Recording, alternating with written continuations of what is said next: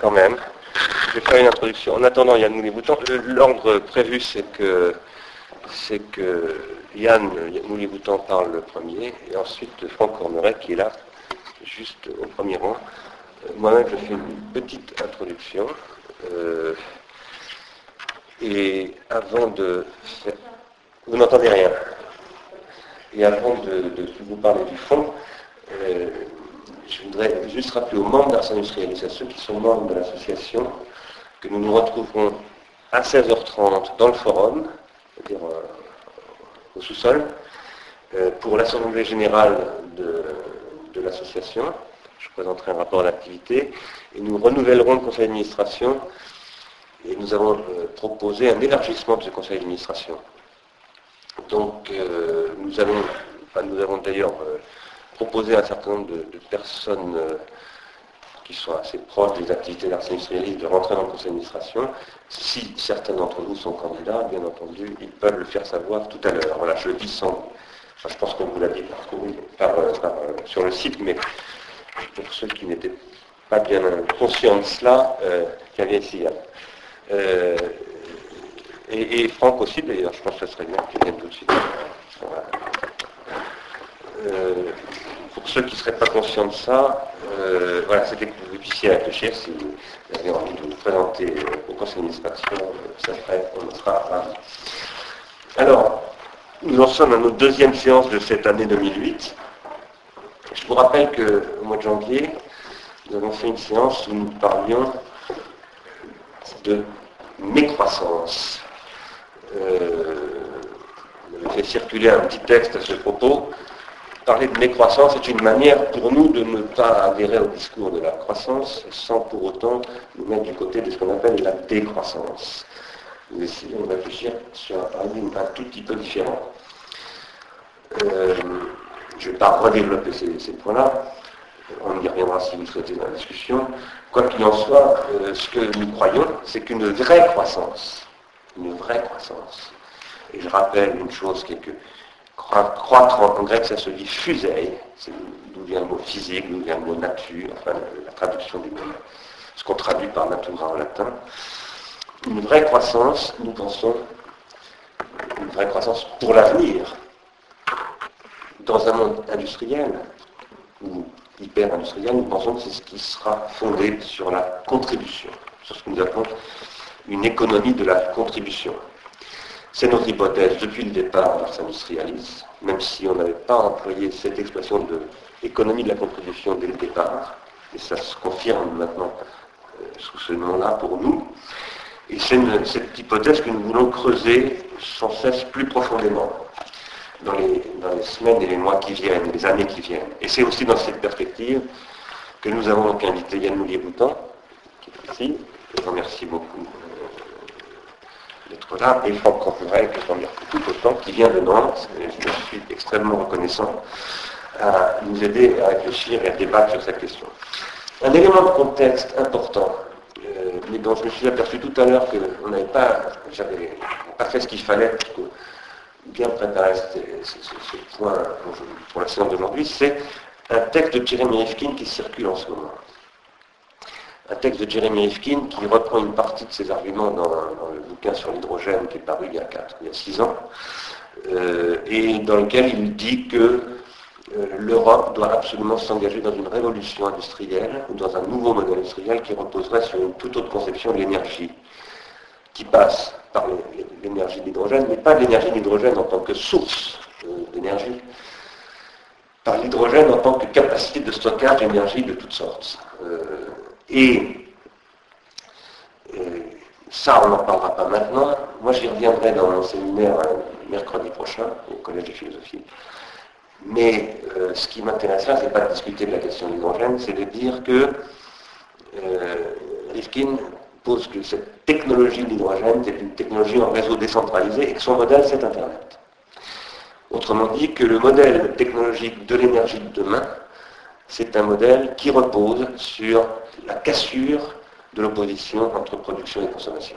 Et ça, ça nous intéresse beaucoup parce que c'est notre hypothèse aussi. Je crois que c'est aussi l'hypothèse de Yann Moulier-Boutan et, et si j'ose dire, de multitude dont il est vous le savez, j'imagine, mais je le reprécise quand même, directeur de la publication, ou rédacteur en chef, je sais plus, peu importe. En même temps, ce texte de Rifkin, que je trouve très intéressant, qui est en ligne, pouvez le trouver, mais on va le mettre en ligne sur Ars Industrialis, comme ça vous pourrez regarder par vous-même, c'est un petit texte d'une vingtaine de pages, on a pour une demi-heure à le lire. Euh, c'est un texte qui pour moi pose un grave problème, parce qu'il fait résider toute la question de la mécroissance. Il ne parle pas de sous ces termes-là, il ne parle pas de ces termes-là, mais c'est ça qu'il décrit, une forme de mécroissance, une croissance négative, une croissance autodestructrice. Euh, sur un problème énergétique de subsistance, une énergie de la subsistance. Il, donne à croire qu'on pourrait trouver une solution aux épuisements d'énergie fossile et qui nous permettrait qu'on pourrait repartir pour un nouveau siècle de consommation et de croissance. Or, nous, nous considérons que c'est absolument faux, que c'est totalement euh, toxique comme vision des choses, et que la vraie question, ce n'est pas tant l'énergie de la subsistance que l'énergie de l'existence. Euh, ça sera le thème de ma séance de mercredi prochain au collège, qui s'appellera du psychopouvoir à la non politique, mais c'est aussi le thème d'une présence d'Amartya Sen tout à coup dans le paysage politique français, un auteur dont nous avons déjà parlé ici grâce à Marc Répond en particulier, qui avait soulevé, euh, je crois, dans un séminaire au collège, question des capacités, puisque Amartya Sen appelle les capacités.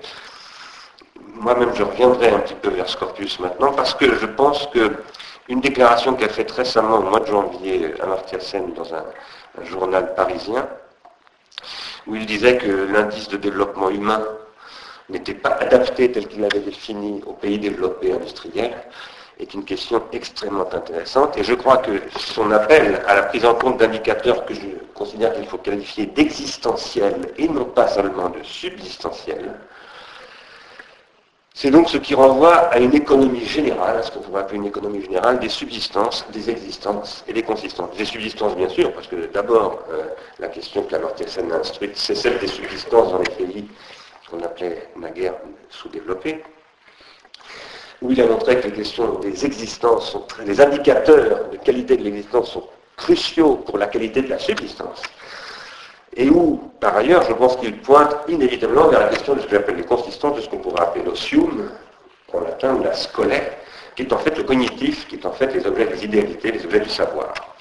Et je crois que la question que soulève la tout à coup présence forte d'Amartya dans le paysage, y compris parce que le président de la République française fait savoir qu'il comptait fait appel à son conseil, ce qui est une bonne chose en soi, euh, fait que tout à coup, euh, eh bien, je crois, moi, que la question de l'économie libidinale et de son pouvoir de sublimation va revenir en premier plan. En tout cas, je compte bien m'employer et proposer à industrialiste de s'employer à faire avancer cette hypothèse qui est la nôtre, parce que ça, c'est notre hypothèse fondatrice.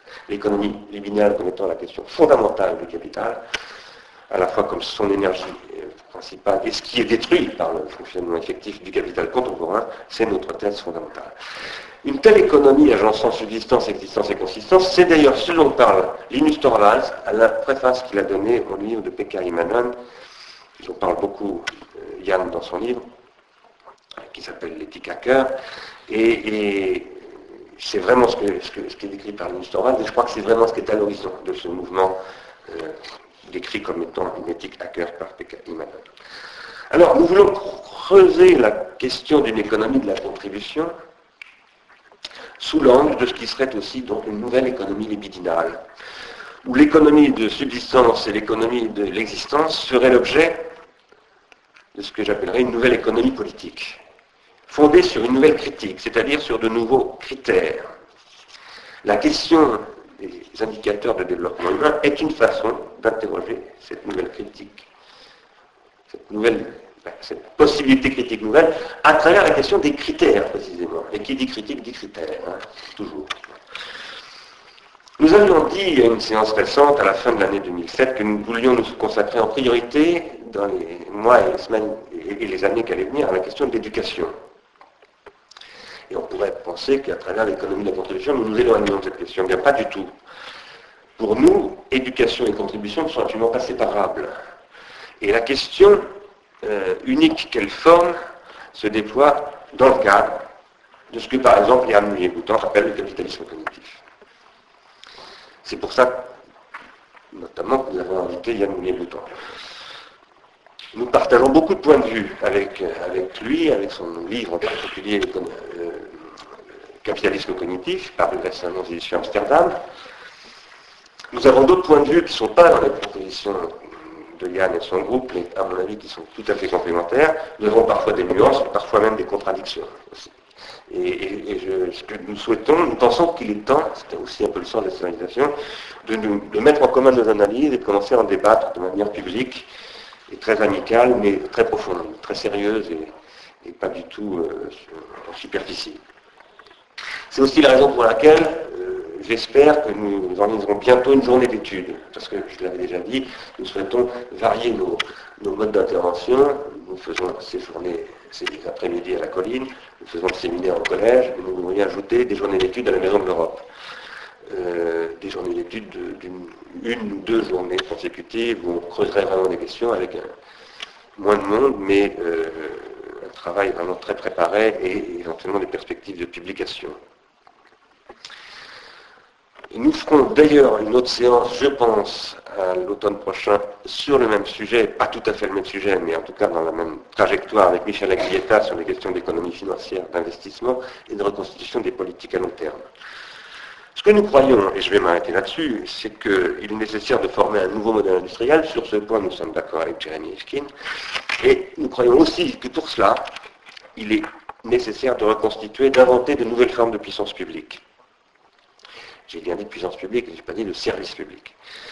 Euh, nous croyons aussi que l'apparition de ce que nous appelons les milieux associés, qui correspond, je dirais, à, l'espace de pollinisation que décrit, euh, euh, et à la nouveauté de l'espace numérique de pollinisation, si je puis dire, que décrit, aux externalités positives que ça induit aussi, que décrit Yann Moulier-Boutan, nous pensons que ça nécessite une nouvelle conception de la politique publique.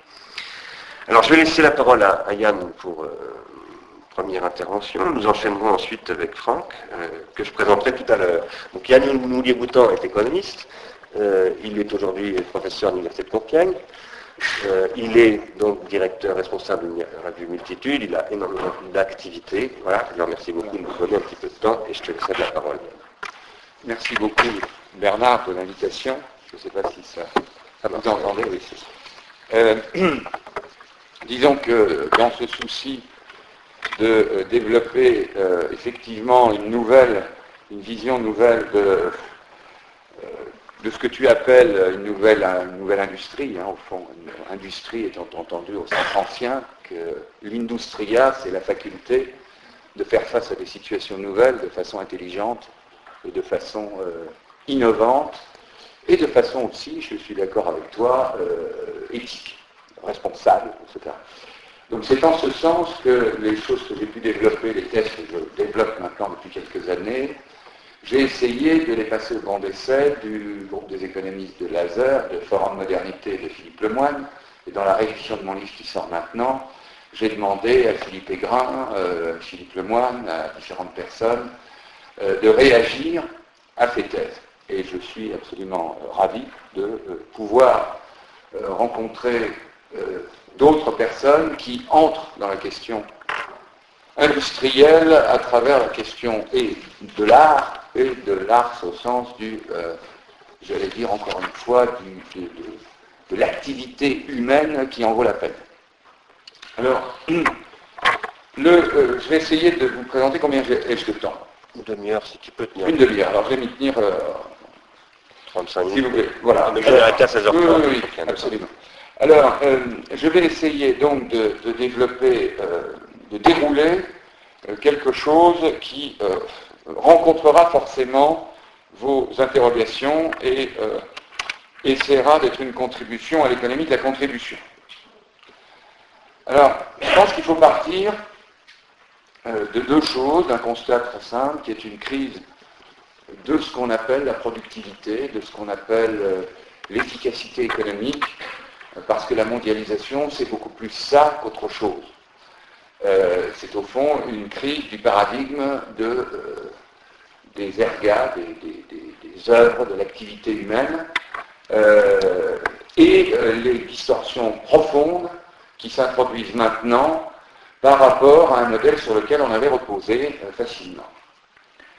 le deuxième élément, c'est l'impact des, j'allais dire, du numérique, impact énorme, des biotechnologies et des nanotechnologies, qui, sont évoquées avec raison dans le texte d'appel euh, à cette séance. Euh, le problème, si vous voulez, c'est que euh, je vais partir d'un constat qui va vous paraître très banal, économique, mais c'est qu'au fond, les produits, les services, les procédés, les procédures, ce qu'on appelle la gouvernance, c'est-à-dire l'administration en tant qu'elle est un système de connaissances plus ou moins empirique, mais qui apprend à se débrouiller avec des tas de choses complexes, euh, incorpore de plus en plus donc tous ces produits, tous ces services qui se vendent d'une façon ou d'une autre, peuvent être subventionnés, ils peuvent se vendre sur un marché. Ils incorporent au fond trois composantes de plus en plus fortes.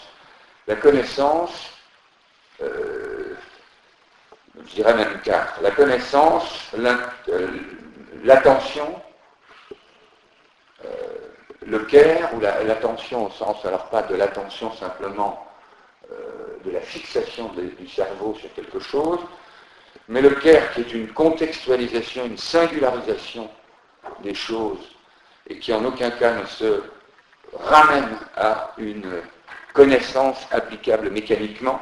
Le care au sens de tout take care. Oui, voilà. Avoir souci, le souci, le souci euh, euh, orienté vers l'action.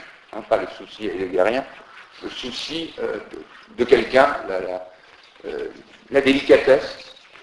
C'est beaucoup, je crois que ça a beaucoup à voir dans des tas de métiers, y compris ceux qui accompagnent des mourants. Enfin, ça, couvre, on en parle de plus en plus, chose très importante.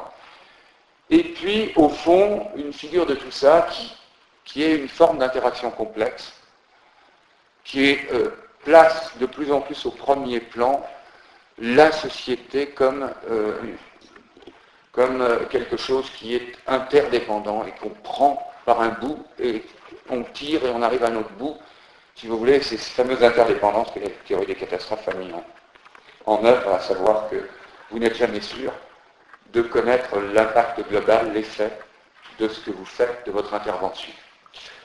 Euh, euh, ce modèle de l'interaction, de l'interdépendance, etc., euh, est évidemment, trouve une énorme résonance dans le numérique qui nous permet de le représenter, de l'utiliser techniquement, alors qu'autrefois, si vous voulez, cette conscience de l'interaction, de l'interdépendance, de la singularisation, était réservé à des formes de savoir extrêmement euh, peu diffusées et euh, surtout, euh, j'allais dire, était plutôt du domaine de la grande théorie pure ou de l'application pure, mais certainement pas des zones intermédiaires, connaissances appliquées,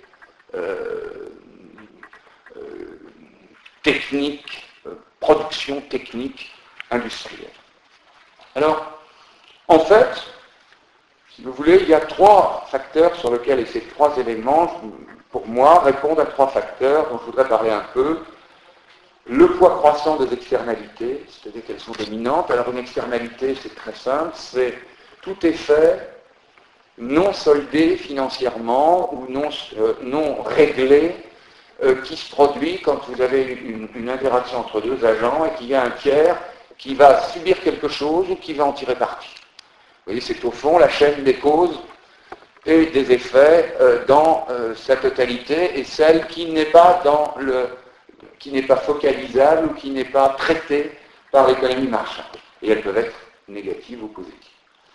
Et le poids croissant des externalités, ça veut dire c'est ce que j'appelle la métaphore de Wiesberg, c'est-à-dire que j'ai de plus en plus euh, l'impression que contrairement à ce que raconte le néolibéralisme où il semble que nous allions vers une marchandisation absolue de tout, partout, en tout, et euh, que euh, cette marchandisation couvre tout, eh bien j'ai l'impression qu'on est comme dans un iceberg, c'est-à-dire que la partie émergée de l'iceberg, c'est la marchandisation, et la partie immergée de l'iceberg, c'est précisément cette zone de socialisation intensive, d'interaction multiple, qui se produit et qui porte la machine. C'est-à-dire sinon elle coule. Deuxième élément, la numérisation des connaissances comme formidable vecteur à la fois de mutualisation, de nouvelles coopérations, d'agencement de contributions, sans qu'on ait à se poser la question est-ce que c'est rentable? Est-ce que je vais réussir à la financer? Est-ce que je vais trouver un investisseur qui va me donner du capital pour me lancer là-dedans, capital risque? Et donc on a un, espace de euh, multiplication de l'activité humaine qui déborde, enveloppe l'activité, je dirais, plus formelle, plus industrielle, plus marchande, plus, entre guillemets, sérieuse. La chose drôle étant que tous les éléments de valorisation maintenant les plus importants de l'activité la plus marchande ont besoin, ont un besoin vital de euh, précisément cette activité, euh, ce soubassement de l'iceberg, et euh, ont besoin de ça. Alors ça me fait passer à mon troisième, ma troisième image, si vous voulez, que Bernard a évoqué, qui est au fond mon utilisation d'une fable des abeilles qui serait la pollinisation, la société pollen, qui grosso modo revient à reconsidérer la façon dont l'économie politique a vu l'activité. Longtemps, l'économie politique a considéré que, si vous voulez, les abeilles et les industrieuses, hein, les fourmis accumulent, les cigales dépensent, et les abeilles produisent. C'était d'ailleurs le symbole qu'avait choisi Napoléon sur la robe de sacre. C'était le symbole napoléonien d'un type d'industrialisation, euh, etc. Or, si vous voulez, ce qui est très important, donc on a considéré qu'on va considérer l'abeille ou l'abeille humaine Qu'est-ce qu'elle fait? Elle fait du miel. Vision d'output. Elle a un produit, comme une vache produit du lait, ils font du miel. Et puis, on s'aperçoit que, en fait, c'est une toute petite partie de ce que fait l'abeille, que certes, elle fait du miel parce qu'elle a besoin de manger, au niveau, alors là, je dirais, de la subsistance, mais qu'elle a besoin euh, de, euh, si vous voulez, pour faire ça, elle existe, elle existe, c'est-à-dire elle se promène partout. Et euh, ce faisant, elle pollinise, et ça c'est son niveau de consistance. C'est-à-dire que son existence est un morceau absolument indispensable de l'ensemble. Alors, je ne suis pas en train de vous raconter des choses terriblement abstraites.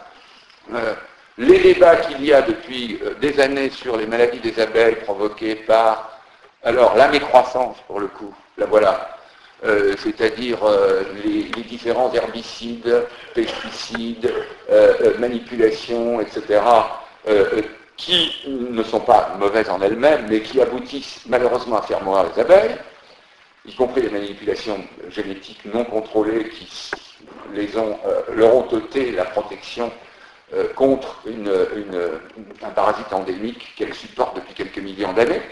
Donc, si vous voulez, la pollinisation au fond, ça consiste à s'intéresser, l'idée d'une société pollen, c'est une idée dans laquelle l'essentiel de la richesse euh, provient de cette étape fondamentale de la pollinisation, qu'à la limite le miel, qui est important, c'est-à-dire au sens où les gens continuent de manger, de boire, mais c'est une chose, on arrive à un tel degré que presque le miel de l'abeille, si je reprends alors là, on peut, de même que le miel de l'abeille n'est pas fondamental, on a d'autres sucres, etc., en revanche, nous avons absolument besoin des abeilles qu'elles polluent.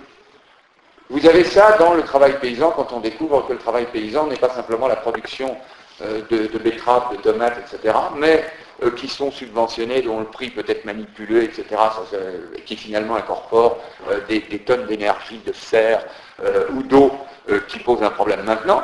Mais on s'aperçoit qu'en revanche, son impact sur l'environnement est prodigieux, ou leur impact des paysans sur l'environnement est très très important, sinon on a de la désertification, et que par exemple, beaucoup plus que d'augmenter le nombre de, nourriture disponible pour 9 milliards d'humains, c'est surtout la destruction des terres arables qui est le problème fondamental qui préoccupe les vrais agronomes.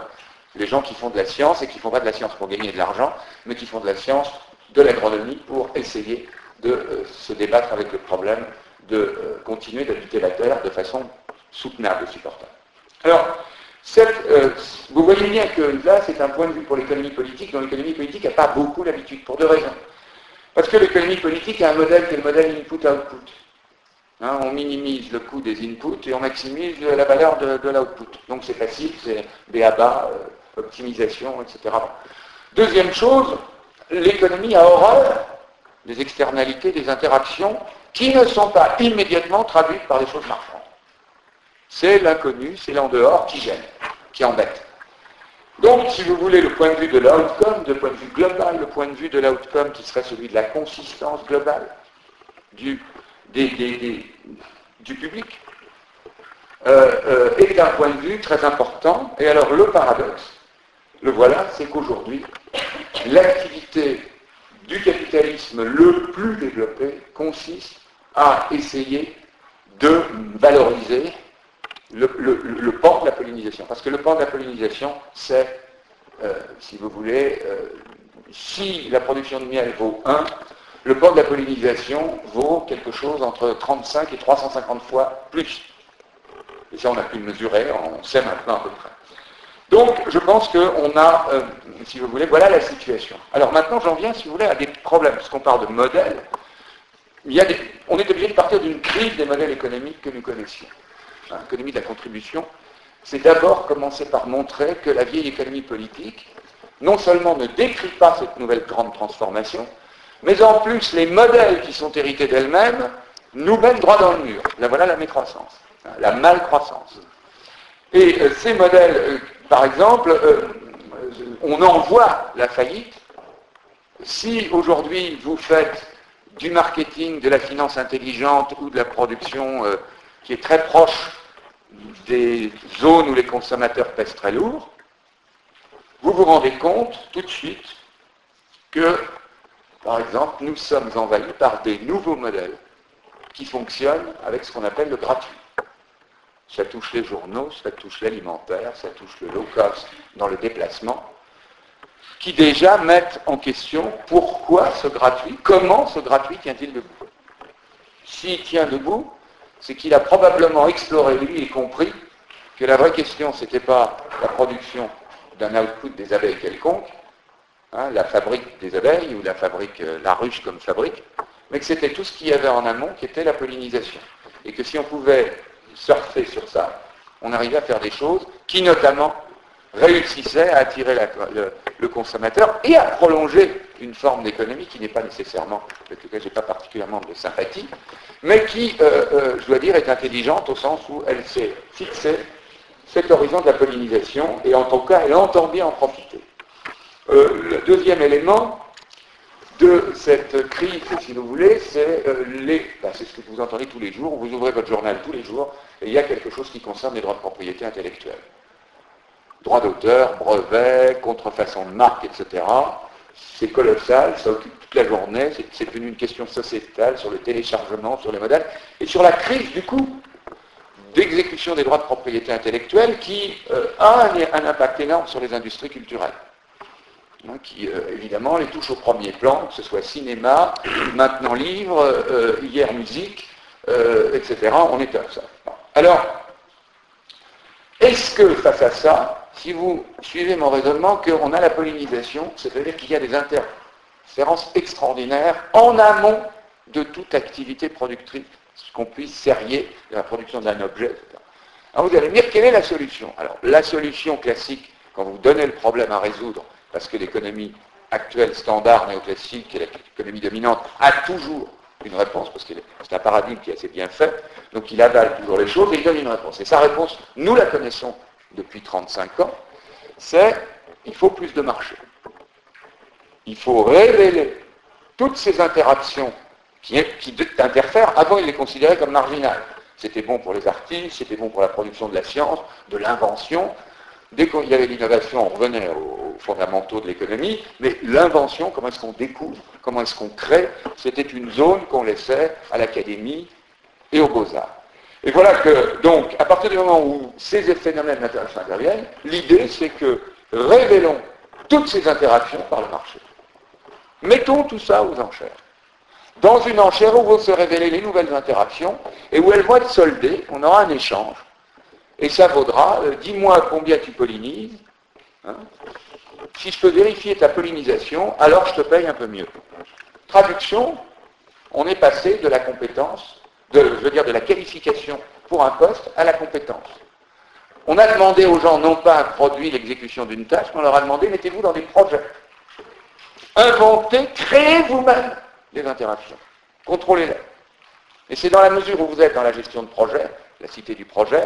C'est dans la mesure où vous êtes euh, autonome, dans la mesure où vous cessez de considérer que vous êtes dans une organisation euh, qui vous paye tranquillement et bien pépère et que euh, on vous dit ce que vous avez à faire. Non, maintenant vous devez inventer ce que vous avez à faire, vous devez inventer la façon de le soutenir, vous devez inventer les modes de vous protéger, vous devez inventer votre assurance, vous devez inventer.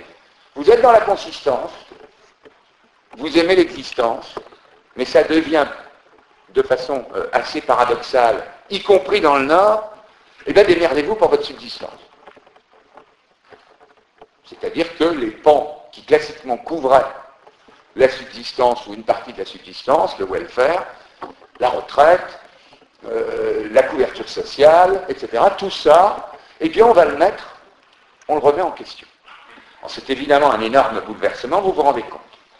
Pourquoi alors, et cette réponse est très cohérente. Elle dit, mais vous allez, vous allez voir, on va réussir à repérer toutes les interactions, on va mettre un prix là-dessus, on va mettre aux enchères, donc toutes les formes de, puissance publique ou d'intervention publique ou de politique publique ou de service public qui cachent cette réalité, eh bien il faut s'en débarrasser.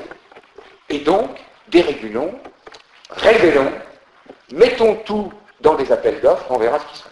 Alors pourquoi, si vous voulez, cette chose-là? Alors je ne dis pas que des solutions de marché ne sont pas possibles sur des segments. Je ne dis pas qu'à certains moments, on n'arrive plus de façon, c'est tellement opaque qu'on n'arrive même plus à savoir qui fait quoi. Donc il y a des fois où une solution de marché sur un endroit contrôlé défini est possible. Mais je dis que la généralisation est totalement absurde parce qu'elle se heurte, au fond, à la question euh, de la nature même de ces interactions. Ces interactions, au fond, nous commençons à mieux les voir nous commençons à mieux les voir grâce à un usage de l'outil numérique. Nous les voyons, si vous voulez, pas simplement comme déjà on les apercevait dans la notion de public artistique, qui est beaucoup plus complexe que le public euh, qui achète des tomates. Hein, le public qui va voir un film, le public d'un livre, le public d'un écrivain, bien sûr, il y a un bout de relation marchande, mais il y a quelque chose d'extrêmement plus compliqué qui se joue là-dedans. Et donc, euh, déjà, les modèles artistiques montraient qu'on ne pouvait absolument pas réduire le public qui se crée dans la relation artistique ou dans la relation d'enseignement, parce qu'il y a aussi des enseignements qui sont suivis, qui suscitent de l'intérêt, d'autres moins, à une, euh, j'allais dire, euh, une mise en marché, comme l'essaye de faire des tentatives de marchandiser l'éducation, euh, reposant d'ailleurs sur des faillites du secteur euh, actuellement des, politiques publiques. Alors, euh, je dis que l'outil numérique, d'un côté, les nanotechnologies de l'autre, et les biotechnologies font partie du lot aussi, nous permettent de voir pour la première fois la complexité et de nous la représenter, et de la représenter un nombre de gens considérables qui interviennent du coup et qui rétroagissent dans la construction de solutions. C'est le passage qui s'est produit, si vous voulez, du web 1 au web 2, euh, c'est-à-dire 2.0, euh, c'est-à-dire le fait que votre l'outil numérique vous permet de construire du réseau et de savoir que vous le construisez et en même temps de savoir combien de gens se sont reliés et donc de voir ce que j'appelle, selon une autre métaphore, la métaphore de la choralisation progressive. Les villes émergent, mais elles émergent parce qu'il y a une base dans le Pacifique, parce qu'il y a une base énorme de choralisation qui s'effectue, qui est une activité vivante, qui abrite des tas de choses. Et, et quand le corail est mort, qu'il est solide, il constitue les bases sur lesquelles sont édifiées les choses. Et vous savez par exemple que la destruction des coraux par acidification de l'eau actuellement est un des problèmes d'affaissement d'énormément d'îles du Pacifique et d'énormément de côtes, etc. Bon.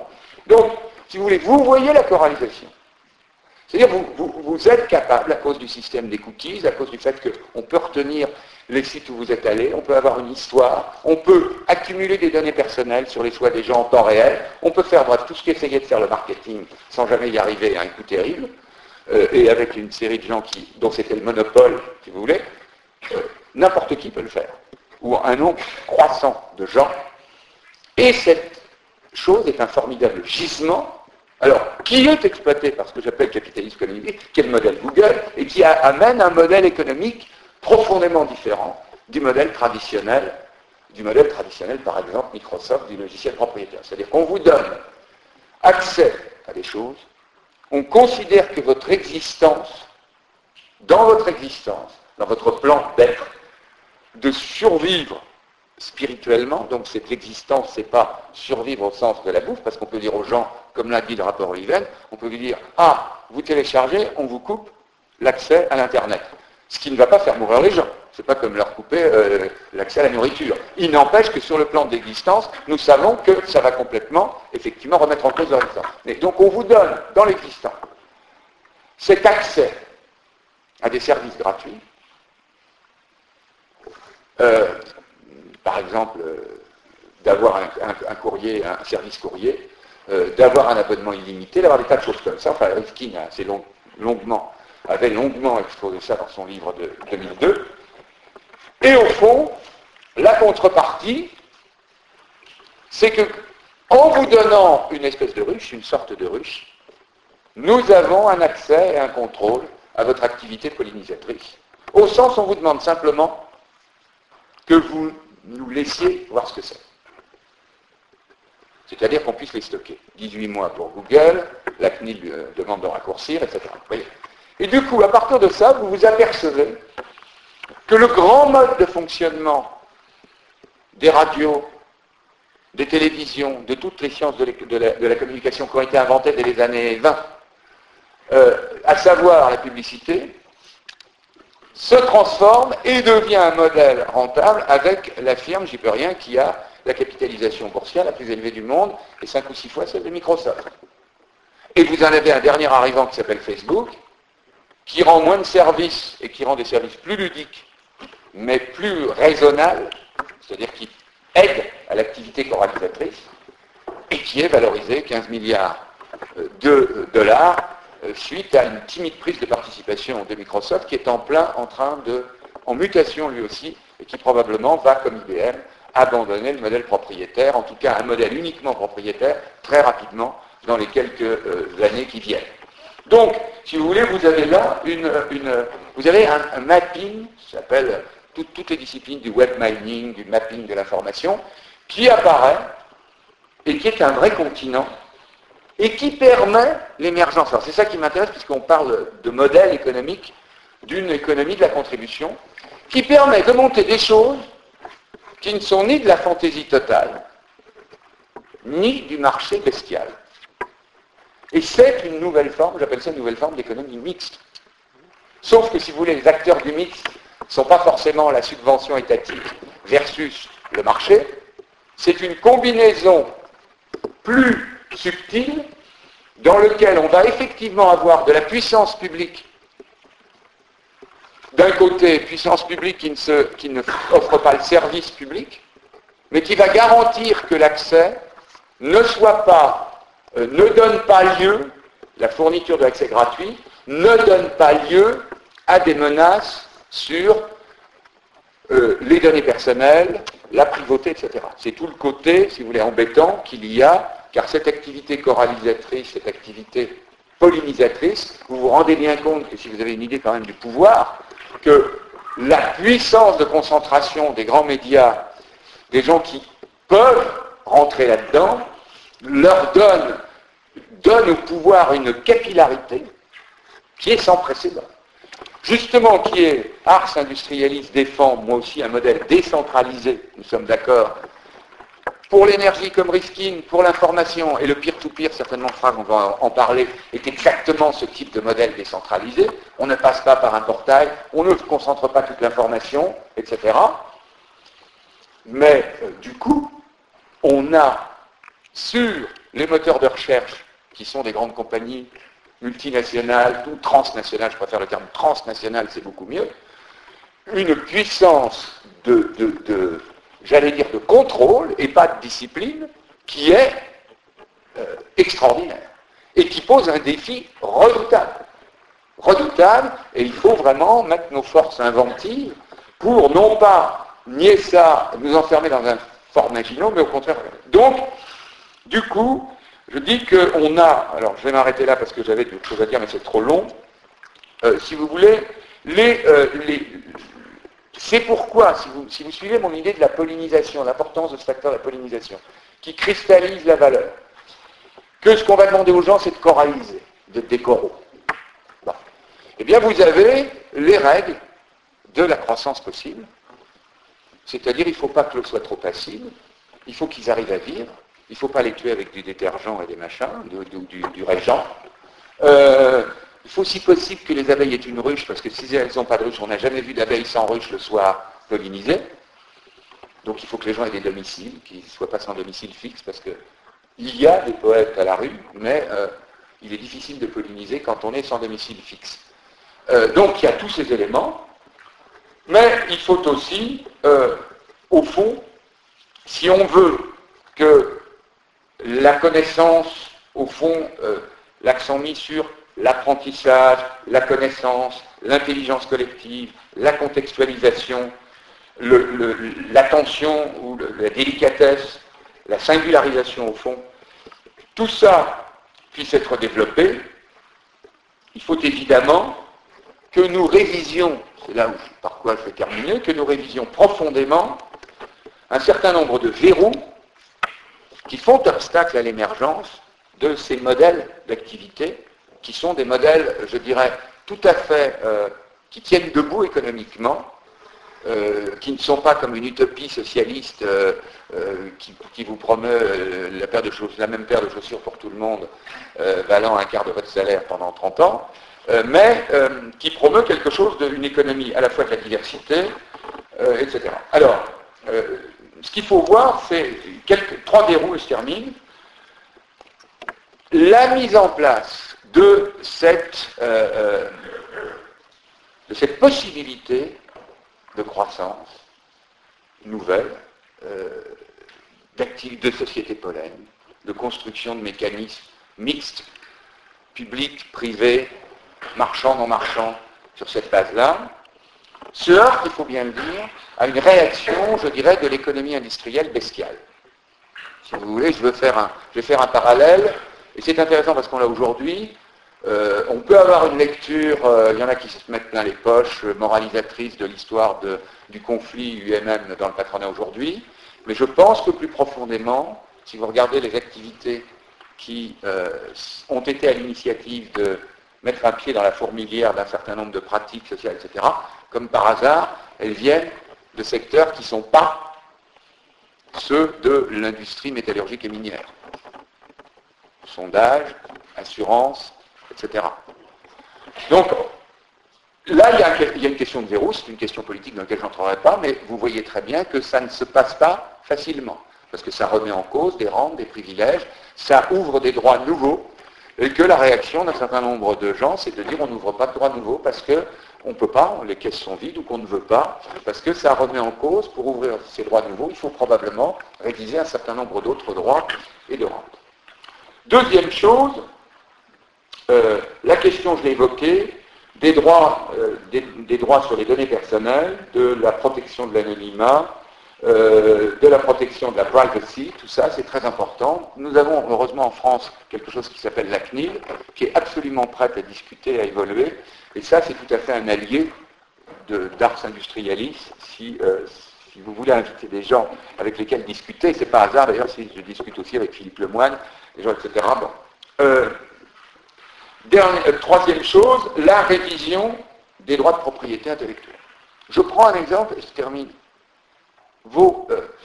Aujourd'hui, dans l'immatérialisation croissante du livre, des journaux, etc., Comment voulez-vous qu'on euh, règle la question par simplement euh, une taxe sur les supports vides, sur les supports euh, vierges, un forfait de téléchargement, déjà pour le livre et un auteur, avec un auteur ou deux auteurs, c'est difficile, parce que le poids de la distribution aujourd'hui représente entre 55 et 60% du prix d'un livre. Donc ce qui vous reste, et si vous prenez quand même les frais de production, parce qu'il faut toujours continuer à matériellement produire quelque chose, plus le libraire qui, est un instrument fondamental, là je parle de la distribution au libraire, je ne parle pas de, la distribution finale, je parle du commerce de gros. Et euh, enfin, vous avez éventuellement l'auteur et l'éditeur. Bon, ça fait plus beaucoup pour eux. Euh, déjà avec un c'est difficile. Maintenant, vous prenez les films et le son. Et actuellement, dans le son, qui, était, qui se débrouillait beaucoup mieux que l'image, il commence à apparaître des difficultés. Un film est fait d'une, ou, un disque, est fait de l'intervention de techniciens dont le rôle est, fondamental. Un ingénieur du son, ça fait, ça fait la qualité, comme un, ingénieur de prise de vue, euh, un opérateur, euh, ça, compte beaucoup pour un film. Euh, il est fait donc de multiples, de, gens, d'un grand nombre, d'une activité socialisée assez collective qui produit les œuvres, qui coproduit. Actuellement, ces coproducteurs ne sont pas compris dans l'idée de l'auteur. Ils sont rémunérés de façon salariale, dans des contrats forfaitaires, et tous les droits dérivés qui partent vont se propager dans la noosphère, eh bien, ils, ne toucheront rien du tout là-dessus. D'où un problème de reconsidérer le droit d'auteur, la personnalité, l'œuvre, etc., sur une base, je dirais, un peu moderne, euh, et de sortir de l'univers du XIXe siècle qui, au fond, connaissait un auteur et se débrouillait très mal avec la notion doctorat collectif. C'est-à-dire il faut, il faut se remettre au travail, comme d'ailleurs l'ont fait déjà des expérimentations numériques comme le Creative Commons, etc. Mais, pour que ça ait un impact quelconque, il faut revoir le partage de la valeur ajoutée, c'est-à-dire, il faut paradoxalement accentuer l'immatérialisation des livres. Il faut la décentraliser. Parce que tant que vous avez le transport sur de très grandes surfaces, avec un coût d'énergie croissant, une manipulation employant beaucoup de gens, de choses euh, physiques, vous allez avoir ce que vous avez actuellement, c'est-à-dire que la distribution va prendre une part, elle risque de monter jusqu'à 80% du coût du produit comme le Danone. C'est-à-dire qu'un livre, il va lui arriver ce qui arrive à un Danone. Dans un Danone, il y a un demi-centime d'euros de produits de lait de ce que vous mangez, et tout le reste, sur les 2 euh, à 3 euh, euh, euros que vous allez payer les 4 Danone, va aller à la distribution qui avale tout et au marketing. Donc, donc il y a un moment donné où il faut effectivement revoir cette question des rentes et dire la donne a changé, il faut revoir ces, partages. Nous avons les conditions matérielles de le faire. Et à partir du moment où les choses sont immatérialisées, un Danone, on ne peut pas le faire. Les produits industriels, on commence à les produire d'une façon extraordinairement décentralisée.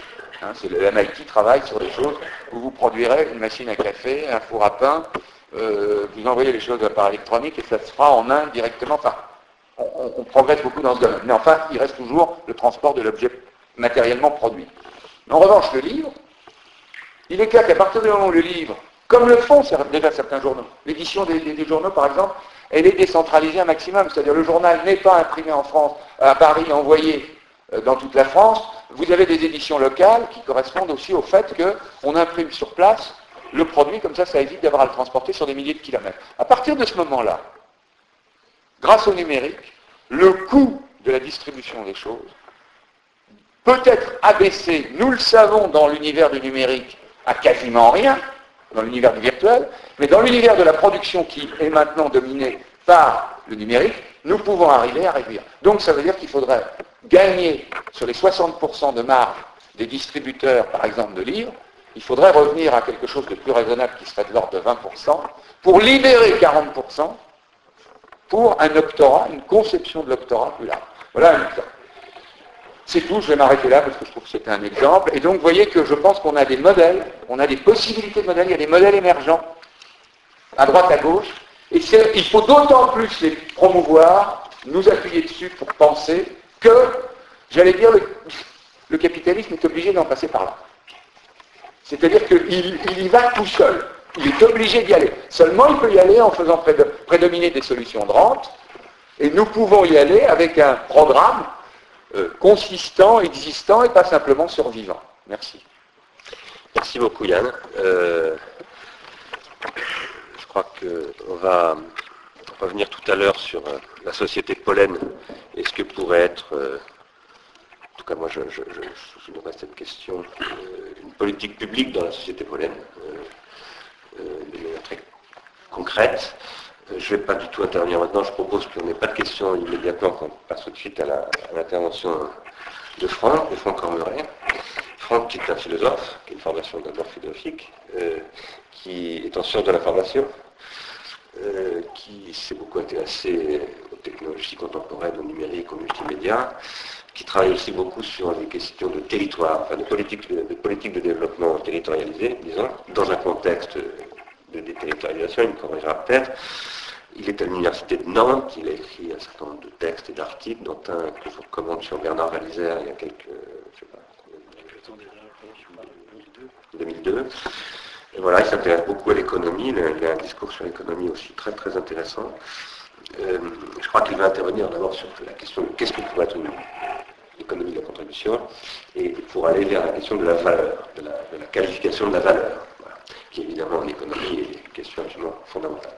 Voilà, je te laisse la parole, Franck, et puis euh, il, faudrait, terminer dans 35 minutes, si tu peux, maximum. D'accord. Merci. Euh, donc le titre de, de ma contribution, ça s'intitule L'économie de la contribution comme investissement euh, du circuit de l'échange et révision en fait de la question de la valeur. Donc en fait il va s'agir de l'élargissement du circuit de l'échange et de la révision de la question de la valeur. C'est une proposition que je vais faire, c'est un état de la réflexion euh, qui est relative en fait à un cadre conceptuel d'analyse qui est mené en fait en partenariat avec un réseau qui s'appelle euh, PKA, euh, Political and Ethical Knowledge on Economics Activities. PKA en fait est un réseau mondial et c'est aussi une, une ONG consultative auprès des Nations Unies. Alors, Trois objectifs pour aborder ce titre. Premier objectif, je vais essayer de préciser les enjeux de l'économie de la contribution, mais aussi ses contours. Le deuxième point, je vais envisager l'élargissement de l'économie comme un retour à une économie générale, pour reprendre la formule de bataille, qui prenne en considération en fait une quatrième forme de l'échange qui sera l'échange de l'information. Les premières, les premières formes de l'échange sont l'échange euh, d'objets, ensuite l'échange de services, ensuite l'échange d'argent, et ensuite l'échange d'informations. Tout ça pour euh, envisager cet élargissement à travers la dynamique de ce qu'on appelle en économie les effets de réseau, euh, et donc d'essayer de, de thématiser la force de la coopération en dehors, je dirais, de la culture managériale. culture managériale, en fait, qui est l'expression, je reprends le terme à Legendre, l'expression d'une dogmatique du monde industriel. Alors, ceci, non pas pour lutter contre le monde industriel, mais pour rompre en fait avec l'ancien modèle industriel et essayer de construire de nouveaux mondes industriels au sens euh, des entretiens de Beaubourg qui ont été faits euh, l'année dernière. Donc mon deuxième point, l'élargissement évidemment de, euh, de l'économie générale. Mon troisième point, ce sera donc essayer de renouveler la question de la valeur euh, en essayant d'articuler l'économie politique euh, et la création collective des richesses. Je reprends le terme de création collective à François Pérou, euh, qui, à mon avis, introduit à son époque une tentative hétérodoxe de penser une croissance en dehors des, formats, je dirais, de l'économie standard. Donc en fait, la relation entre économie politique et création collective des richesses, ceci dans un cadre institutionnel et politique.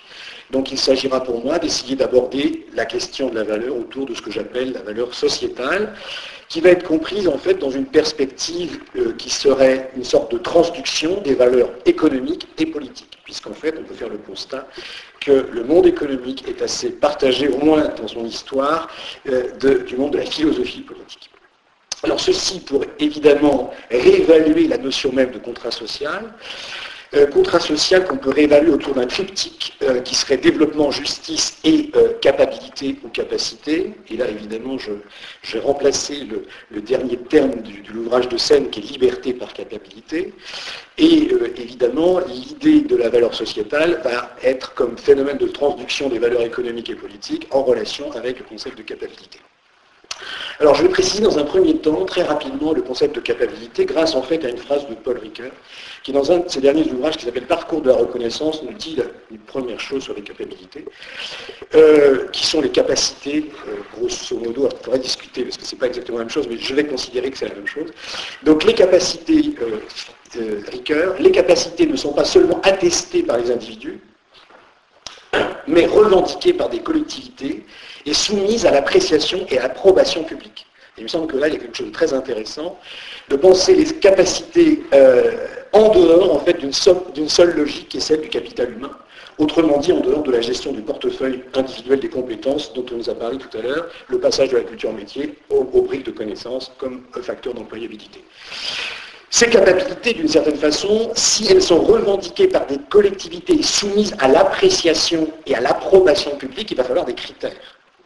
Et donc, évidemment, euh, ça veut dire que le concept de capacité, euh, en termes, euh, disons, en termes de valeur sociétale, ne pourra se réduire à l'individualisme méthodologique, à la théorie des choix rationnels, et, donc, d'une certaine manière, les capacités, ou capacités si vous préférez, posent la question du statut des externalités, positives ou négatives, dont on a, dont on a parlé tout à l'heure avec Yann. Un rappel simplement sur euh, les externalités. En fait, une externalité, c'est un effet qu'une transaction peut avoir sur une tierce personne qui n'est pas impliquée dans la transaction.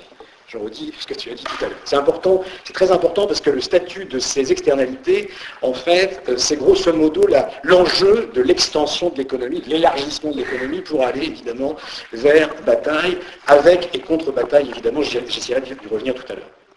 Euh, en particulier, je dirais, sur la question du don chez Bataille qui pose des problèmes. Je viens de dire aussi sur la capacité, définir aussi ce que c'est. Oui, alors là j'ai décidé de, décider les, capacités chez, comment dire, alors chez Sen, euh, je, reviendrai tout à l'heure sur la question. Alors ma première question en fait autour de, autour de ces trois objectifs serait la question suivante, l'économie de la contribution, pourquoi? Une question un peu naïve, trois éléments de réponse à cette question. Première chose, je dirais, ce serait un peu, disons, réfléchir par ce que n'est pas euh, l'économie de la contribution pour après faire une proposition. Pour opposer d'abord cette économie de la contribution à ce qu'on appelle l'économie du gratuit. Euh, ça a été déjà parlé tout à l'heure, Bomsel a fait un bouquin là-dessus. Grosso modo, l'économie du gratuit, c'est quoi?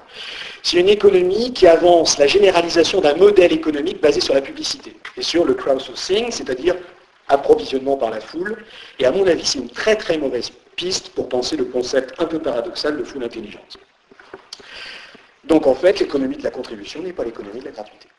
On pourrait même dire d'une certaine manière qu'aujourd'hui, euh, la PQL, le journal de référence comme Le Monde, est attaqué par euh, les petits gratuits. Et donc, euh, ça pose la question de l'avenir. Est-ce qu'une grande, est-ce qu'une nation, est-ce qu'un pays, est-ce qu'un territoire pourrait avoir que des gratuits? Et là, ça pose un vrai problème.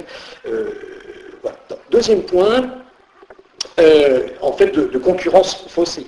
Parce qu'on pourrait même dire de certaine manière que le gratuit introduit le concept de concurrence faussée, et la puissance publique pourrait dire, mais attendez, on interdit les gratuits au prétexte en fait de la concurrence euh, faussée. Ce qui serait une possibilité, en fait, euh, si on était dans une logique, euh, comment dire, néo-libérale, absolue, de, dire que la concurrence est faussée, le gratuit ne peut pas exister. Enfin, c'est un autre problème. Deuxième point, ce que n'est pas l'économie de la contribution Eh bien, l'économie de la contribution s'oppose à l'économie de l'attention. On pourrait dire que si on définit l'économie de l'attention comme ce qui cherche à rendre compte du fonctionnement des marchés dans lesquels l'offre est abondante à partir de la capture du temps de perception, eh bien là on voit encore que eh, tout l'intérêt est, celui du marketing et ça nous pose des problèmes pour penser évidemment la nature de la contribution en dehors, disons, du, circuit de du circuit de l'échange marchand. Mon problème évidemment c'est d'étendre le circuit d'échange euh, d'étendre le circuit d'échange, comme j'ai dit tout à l'heure. Troisième point, concernant le pourquoi de l'économie de la contribution, eh pour, s'opposer en fait à ce qu'on appelle aussi l'économie des biens singuliers. Un ouvrage de Karpik qui a fait un ouvrage assez intéressant d'ailleurs sur l'économie des biens singuliers, alors qui cherche à saisir la logique complexe de la mise en marché des biens spéciaux particuliers. Et donc là encore, la contribution va être euh, d'une certaine façon liée à des biens singuliers. Alors là, il faudrait dire d'ailleurs euh, que c'est plutôt des biens particuliers que des biens singuliers, en revoyant la définition chez Aristote, mais peu importe. disons qu'il y a, euh, une, volonté, disons, de rendre compte des marchés spéciaux, alors comme la musique, entre autres, hein, qui, est, vraiment l'exemple cité, l'exemple de téléchargement, etc. Donc cette économie des biens singuliers, euh, en fait, euh, de Kerpik renvoie à, euh, disons, une approche qui n'est pas satisfaisante du point de vue de l'économie de la contribution. Alors la réponse qu'on peut apporter, à partir, premier élément de réponse qu'on peut apporter à la, question, pourquoi donc une économie de la contribution? Bah, Pour essayer de penser une nouvelle forme de l'échange qui corresponde à un nouveau contexte, sur lequel je revenir tout à l'heure, une nouvelle formation historique, euh, en fait une formation historique qui correspond grosso modo à une interrogation forte sur les fondements de la modernité. On pourrait dire qu'il y a une sorte de parenthèse entre le XVIIIe siècle et le XXIe siècle, et qu'il va falloir concevoir de nouvelles constructions de milieux associés.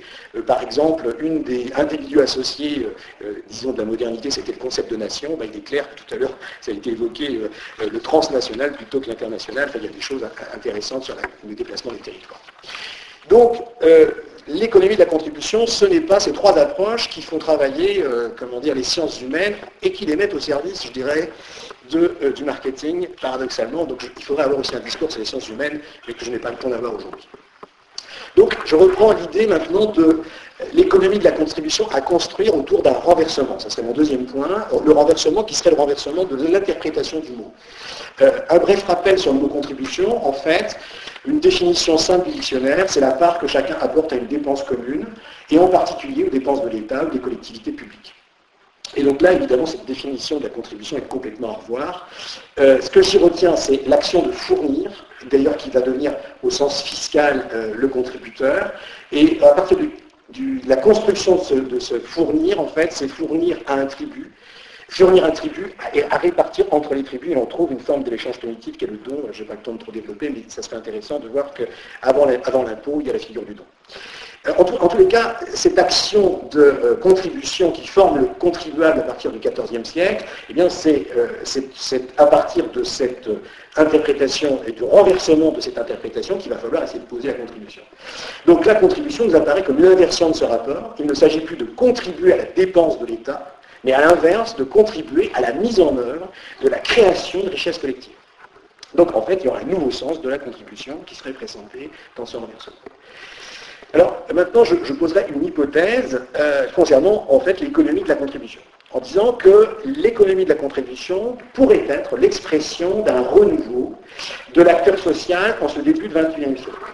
Le contributeur, en fait, serait un acteur pris entre les figures classiques qui sont celles du citoyen et celles du consommateur, qui sont des, figures fondamentales de la modernité. Euh, la figure du citoyen, en fait, euh, en modernité politique, elle est fondée par Hobbes. Peut-être avant, on pourrait discuter, enfin, Hobbes en est un élément important. Euh, au niveau de la modernité capitalistique, la figure du consommateur est fondée par Jean-Baptiste Say. Ça serait discutable aussi. Mais je prends une citation de Say qui m'intéresse bien, qui accrédite ma thèse. Voilà la, citation de C. La consommation n'est pas une destruction de matière, mais une destruction d'utilité. Et j'aimerais tout à l'heure, cette destruction d'utilité, en fait, renvoie à une destruction du désir, dans la consommation de l'acte. Et donc là, on verra d'une certaine façon qu'on a en germe chez Say la théorie de la valeur, euh, de la valeur marginale autour de la valeur désir et utilité. Donc la critique de l'utilitarisme aussi, si on veut vraiment la faire, c'est aussi une critique en fait de la mobilisation du désir dans le cycle de la marchandise. J'essaierai d'y revenir tout à l'heure. Donc euh, le contributeur, en fait, c'est celui qui va immerger, enfin qui va, oui, apparaître entre ces deux figures historiques du citoyen, qui est un peu fatigué, je dirais, aujourd'hui, la figure du citoyen, euh, après 89, euh, l'écroulement du mur euh, de Berlin, c'est-à-dire cette figure, en fait, fondamentale, qui, comment dire, devient vide, tout simplement parce qu'il y a une crise du politique et qui est aussi une crise de l'économie. donc la figure du, contributeur, qui émerge entre le citoyen et le consommateur, en fait, eh c'est un renouveau de la figure du producteur figure qui, d'une certaine façon, n'a pas été euh, a été difficilement pensé, et en particulier par euh, toute une histoire de la production industrielle qui commence en France, en particulier chez Saint-Simon, avec la Société des producteurs, qui doit, d'une certaine façon, clore la Révolution française. C'est une vieille question. Donc l'idée aujourd'hui, la retour du producteur comme contributeur, repose la question du politique c'est absolument évident. Chez Saint-Simon, le producteur, en fait, s'opposait au légiste. Hein, c'est-à-dire en fait ce personnage de la loi qui d'une certaine manière ne produisait rien, euh, ne produisait rien selon Saint-Simon. D'où l'idée évidemment dans cette contribution, ce, contributeur comme euh, renouveau de la figure du producteur et renouveau de la figure de l'acteur social, évidemment, on a une illustration de ça dans l'hybridation avec le concept de programme, c'est-à-dire en fait de professionnel et d'amateurs. C'est-à-dire en fait cette façon élargie dont le contributeur envisage l'acte de production avec le salariat, mais en dehors du salariat, ce qui pose des questions essentielles euh, en fait sur les, modalités de rémunération, en particulier de la production. Je n'ai pas le temps d'en parler, mais c'est vraiment des questions importantes, avec des hypothèses sur les allocations universelles ou pas, mais ce n'est pas le sujet aujourd'hui. D'où l'idée, évidemment, de ce contributeur et de cette contribution qui renvoie au prendre part, c'est-à-dire en fait à la métexis, plus exactement à ce qu'Aristote appelait en fait avoir parti, l'avoir parti, ou l'état de prendre. Et l'idée, évidemment, euh, l'état de prendre, ça pose la, relation d'implication du contributeur face, évidemment, au partage des richesses, à, cette façon dont il va falloir, comme tout à l'heure Yann disait, euh, partager la valeur ajoutée ou, redistribuer euh, les, modes de redistribution qui étaient, euh, comme on dit historiquement, liés à l'État.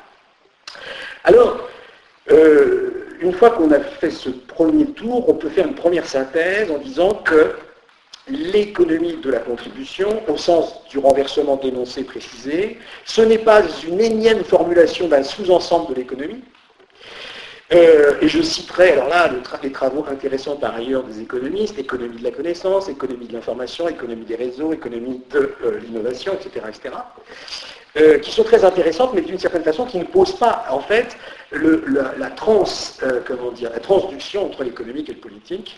Et donc, évidemment, l'intérêt de l'économie de la contribution, c'est de poser des questions transversales au sens de, de Guattari, qui utilisait le concept de transversalité, et pour dire simplement que cette transversalité, donc cet échange élargi, est non soluble dans un réductionnisme économique, sociologique, etc. Ça, c'était la première synthèse. Mon deuxième point, en fait, euh, donc ma deuxième question, toujours autour de mon intitulé, euh, c'est pourquoi souhaiter vouloir élargir l'économie? Pourquoi vouloir souhaiter élargir l'économie? Euh, Autrement dit, pourquoi vouloir une politique, euh, une économie politique élargie, et là je reprends euh, Hirschman, qui en fait dans un cycle de conférences qui a été publié, qui a été publié par Bourdieu, euh, le donner un titre à un, de, ses, interventions. Un titre de livre, un, ensemble d'interventions. Donc l'économie élargie, en fait, évidemment, première chose, contre le règne de la microéconomie. Puisqu'en fait, aujourd'hui, la microéconomie, grosso modo l'économie de la firme, est en fait euh, le mode de formalisation. Alors, quatre points avaient été évoqués par Hirschman, et on va en rajouter deux avec Ars Industrialis, autour fait, de cet élargissement. En fait, ce que, dit euh, Hirschman, euh, pour élargir l'économie, il faut travailler sur les liaisons. et en fait, sur ce qu'il appelle les effets de liaison. Et le réseau, évidemment, c'est un effet de liaison, c'est un effet de liaison majeur. Quatre, je rappelle les quatre points rapidement d'effets de liaison d'Hirschman, ce qu'il appelle les liaisons géographiques, donc ça veut dire que repenser l'économie dans le cadre des liaisons géographiques, alors évidemment aujourd'hui c'est la mondialisation, la localisation, la redécouverte du, local en, en, mouvement contradictoire de déterritorialisation, reterritorialisation des flux, ça renvoie évidemment aux travaux de Deleuze, ça renvoie à un colloque important de 78 de Sfez euh, avant la décentralisation en France, qui s'appelait L'objet local, qui a été publié en 1018. Ça renvoie aux ouvrages de Weltz aussi, qu'un économiste, qui parle en fait d'une économie globale et de l'invention du local et de l'économie d'archipel, etc., Donc en fait, évidemment, euh, repositionner euh, les investissements, l'industrie dans un cadre, disons, de liaison géographique, ou géopolitique, ou géographique, on pourrait dire ça comme ça dans un premier temps. Deuxième type de liaison, les liaisons et l'industrialisation. Et là, c'est évidemment la fameuse, euh, disons, euh, nouvelle division internationale du travail, les firmes sans, usine, euh, la Chine comme, atelier de production du monde, etc. Je ne vais pas développer ça, c'est des choses très connues. Donc en fait, le problème de, disons, la division internationale, nouvelle division internationale du travail. Troisième chose importante sur les effets de liaison, euh, les effets de liaison par la consommation. Et ce qui est intéressant, évidemment, euh, les effets de liaison, c'est qu'on sait très bien que plein de produits qu'on va consommer dans 20 ans ne sont pas encore inventés, et donc là, il y a un vrai travail d'invention des produits et des services. Et il ne faut pas que, c'est l'hypothèse d'Ars industrialiste, que cette invention soit pilotée évidemment par le marketing. Et donc là, il s'agit de faire une contre-proposition construite, évidemment, intégrée dans une valeur sociétale, où évidemment le service et le produit s'inscrivent dans une durée, dans une durabilité, euh, qui n'est pas prise en compte, j'essaierai de le démontrer tout à l'heure, par le service marketing. Quatrième effet de liaison, les liaisons fiscales et les liaisons sociales, c'est-à-dire la relation entre le marché et les institutions. On sait très bien que le marché, c'est une abstraction, c'est un construit social, que le marché, pour fonctionner, il a besoin des institutions. Et euh, je ne vais pas développer cette idée-là, mais elle est très, forte, et qu'il ne faut pas dire que le marché, c'est la rencontre de l'offre et la demande. Le marché est toujours protégé. Les États-Unis, aujourd'hui, ne, cessent de nous le montrer. Donc, il faudrait ajouter à ces effets de liaison deux effets de liaison importants, la dimension symbolique autour de la connaissance, du statut de la connaissance, qui est un enjeu majeur euh, qui est un enjeu majeur, avec des systèmes de capture ou des systèmes évidemment de, euh, diffusion, de distribution. Donc là, il y, a, un vrai enjeu, qui avait déjà été commencé, à pointé par, par Lyotard euh, dans la, condition, dans la condition postmoderne, sur le statut en fait, de la connaissance comme performativité. Je n'ai pas trop le temps de développer, mais la dimension symbolique et, le statut de la connaissance va de pair.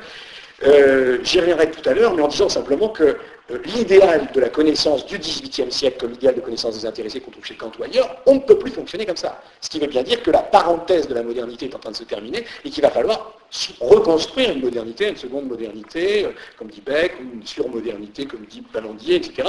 C'est un ensemble de problématiques qui vont toucher au fondement, en fait, de, euh, de l'organisation, disons, depuis, depuis les Lumières, pour faire, pour faire court. Deuxième, chose importante comme effet de liaison, la dimension du désir. Et là, les travaux de Bernard sont très importants.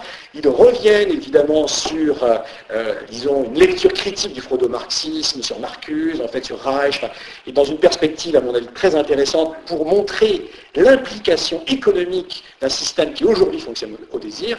D'une certaine façon, on va voir que c'est la redécouverte aussi, de ce mais d'une manière très critique, de ce qui avait été postulé par les marginalistes sur la théorie du désir qui avait été captée dans, le, produit.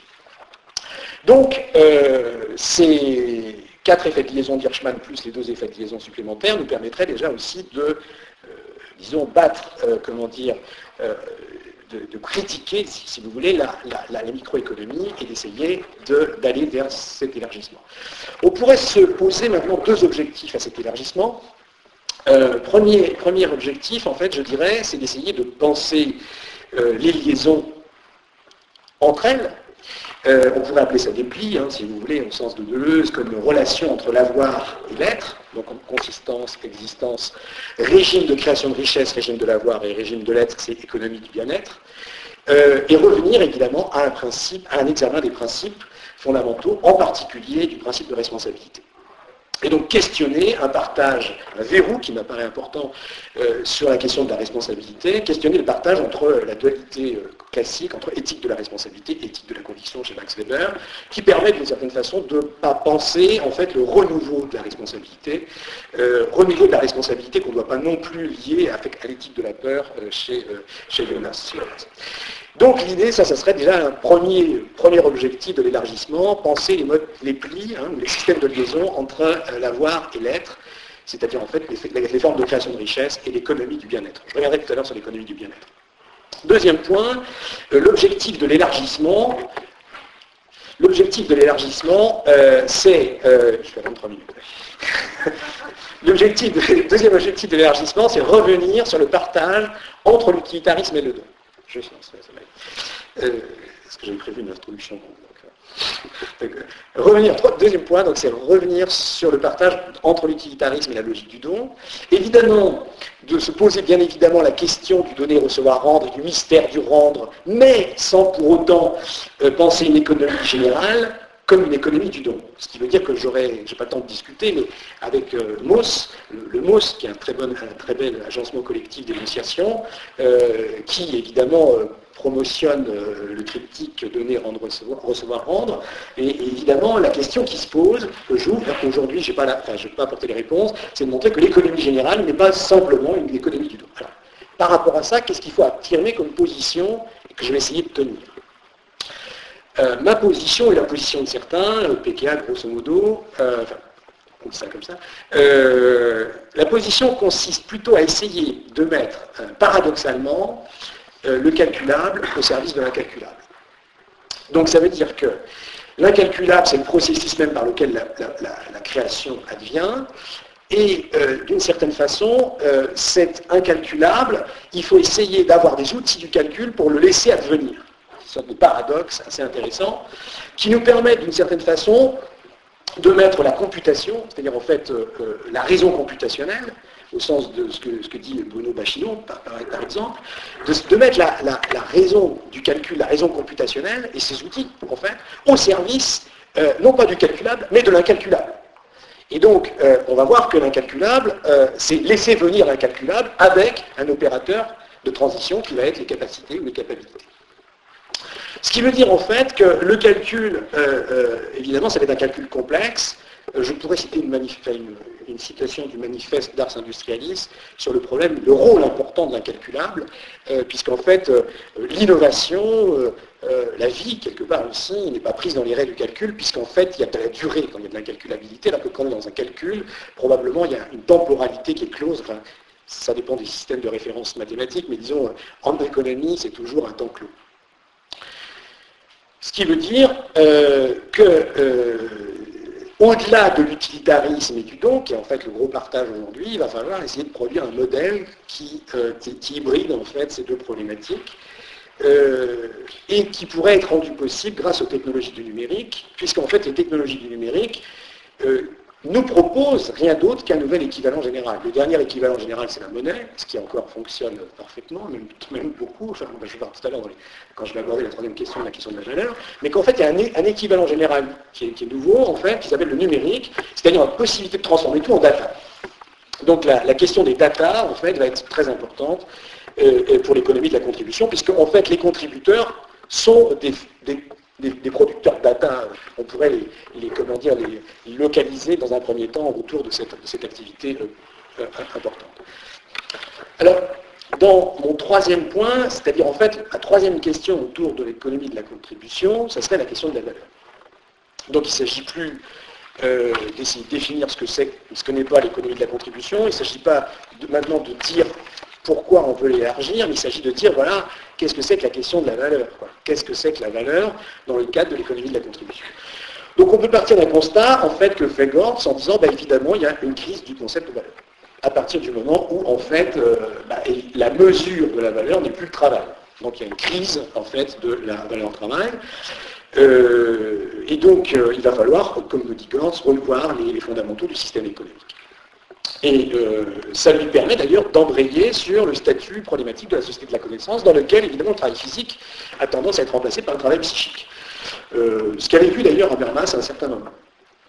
Euh, par contre, évidemment, cette question de la valeur nous pose la question de cette formulation économie de la connaissance, société de la connaissance, qui est assez disons, énigmatique, mais très importante, euh, tout simplement parce que c'est autour de, cette, euh, de cet énoncé-là que s'organise, disons, une représentation euh, de, disons, de la, la, stratégie de Lisbonne, et donc, en fait, de la rhétorique de l'Europe.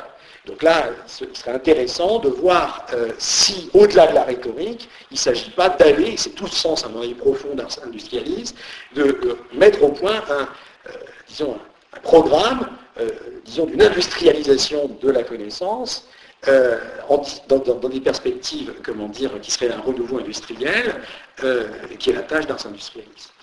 Alors, pour essayer de, évidemment, préciser cette société de la connaissance qui remplacerait, disons, pour lui donner une consistance, si vous voulez, à cette société de la connaissance, qui remplacerait comme ça magiquement la société de la consommation dont avait parlé Baudrillard, ou qui, d'une certaine manière, remplacerait aussi la société de l'information dont avait parlé d'autres à un certain moment. Donc l'idée, c'est une hypothèse maintenant que je vais faire sur la question de la valeur. Ça serait de donner une valeur à la société de la connaissance à travers le renouveau d'un processus industriel. Alors cette hypothèse, en fait, c'est de dire qu'après la théorie de la valeur travail, qui est Ricardo Marx, et la théorie de la valeur utilité ou désir qu'on voit chez Valras, chez Von Menger, Pareto, chez le marginalisme et chez le néo-marginalisme, il convient de s'interroger sur une nouvelle forme de valeur. Et l'idée, euh, c'est que euh, l'économie, euh, pourquoi s'interroger sur cette forme de valeur? Parce que tout simplement, l'économie aujourd'hui, ce n'est plus une allocation de ressources en situation de rareté, au sens de la définition de Samuelson, de Samuelson mais une, une allocation de ressources en situation d'abondance informationnelle. Et ça, ça change la donne. Et donc l'idée, c'est de savoir si l'abondance informationnelle va être captée ou si ça va polliniser, pour reprendre la métaphore de tout à l'heure. Et donc l'idée, c'est de trouver les meilleures conditions de la pollinisation dans un cadre institutionnel. Euh, ce qui veut dire évidemment que cette situation d'abondance bah, renvoie à l'information comme statut de bien non rival, c'est-à-dire en fait une sorte d'information pure et non exclusif, c'est-à-dire en fait plus je la partage, plus euh, comment dire, elle, se, elle croît elles n'ont pas diminué, contrairement à la bouteille d'eau, euh, qui est un exemple classique en fait en économie, euh, en économie marginale. Euh, donc c'est-à-dire que évidemment cette l'allocation de ressources en situation d'abondance renvoie à l'information comme bien non rival, et que le problème évidemment ça va être de favoriser des allocations de ressources pour essayer de mettre en œuvre une situation d'abondance qui pourrait être en fait une première piste pour développer l'économie de la contribution. L'économie de la contribution consisterait en, fait à euh, développer par des politiques d'allocation de ressources des situations d'abondance euh, liées en fait à l'information et donc à la production de data par les contributeurs. On pourrait dire que ça, ça serait déjà une première étape de l'économie de la contribution. Alors, euh, au-delà de cette première étape, on pourrait essayer maintenant d'orienter notre démarche en disant, voilà, bon, pour ramasser ça de manière un peu théorique, après la critique de l'économie politique du signe, qui a été faite par Baudrillard, euh, il nous faudrait essayer de réaliser une euh, économie politique de la data. Euh, donc en fait, qui est bien une critique de la financiarisation, au sens de, comment dire, ce qui, avait, avait, été fait ici à Ars Industrialis par Arnaud de Lupin, c'est-à-dire en fait, il a montré que, que la financiarisation, c'est-à-dire l'échange A à prime, qui considère évidemment que le détour de production, euh, c'est, euh, on, est obligé d'y passer, mais il faut passer le, moins de temps possible pour prendre la plus-value, évidemment, cette financiarisation nous pose un problème. Alors je vais citer simplement le, moment en fait où arrive Baudrillard dans sa critique de l'économie politique du signe, je vais lire un tout petit passage, et ça nous permettra de reprendre la critique de Baudrillard et de voir en fait comment on peut la dépasser. Baudrillard, dans un texte très court qui s'appelle Le destin de la valeur, nous dit la chose suivante. Euh, c'est une sorte de constat assez juste, je crois, mais qui, appelle un commentaire. L'économie politique s'évanouit d'elle-même sous nos yeux, se mue en, en une trans-économie de la spéculation et bafouant sa propre logique, la loi de la valeur, celle du marché, la production, la plus-value, la logique même du capital, vers un jeu de règles flottantes et arbitraires, un jeu de catastrophe. C'est-à-dire l'économie politique va devenir en fait un écart sur un jeu de marché. L'économie politique aura pris fin, non pas du, non pas, euh, l'économie politique aura pris fin, mais pas du tout comme on s'y attendait, en s'exacerbant jusqu'à la parodie. La spéculation n'est plus de la plus-value, c'est l'extase de la valeur, sans référence à la production ni à ses conditions réelles. C'est la forme pure et vide, la forme expurgée de la valeur, qui ne joue plus que sa propre révolution et circulation orbitale. Donc évidemment, là, c'est une définition classique de ce qu'est la financiarisation.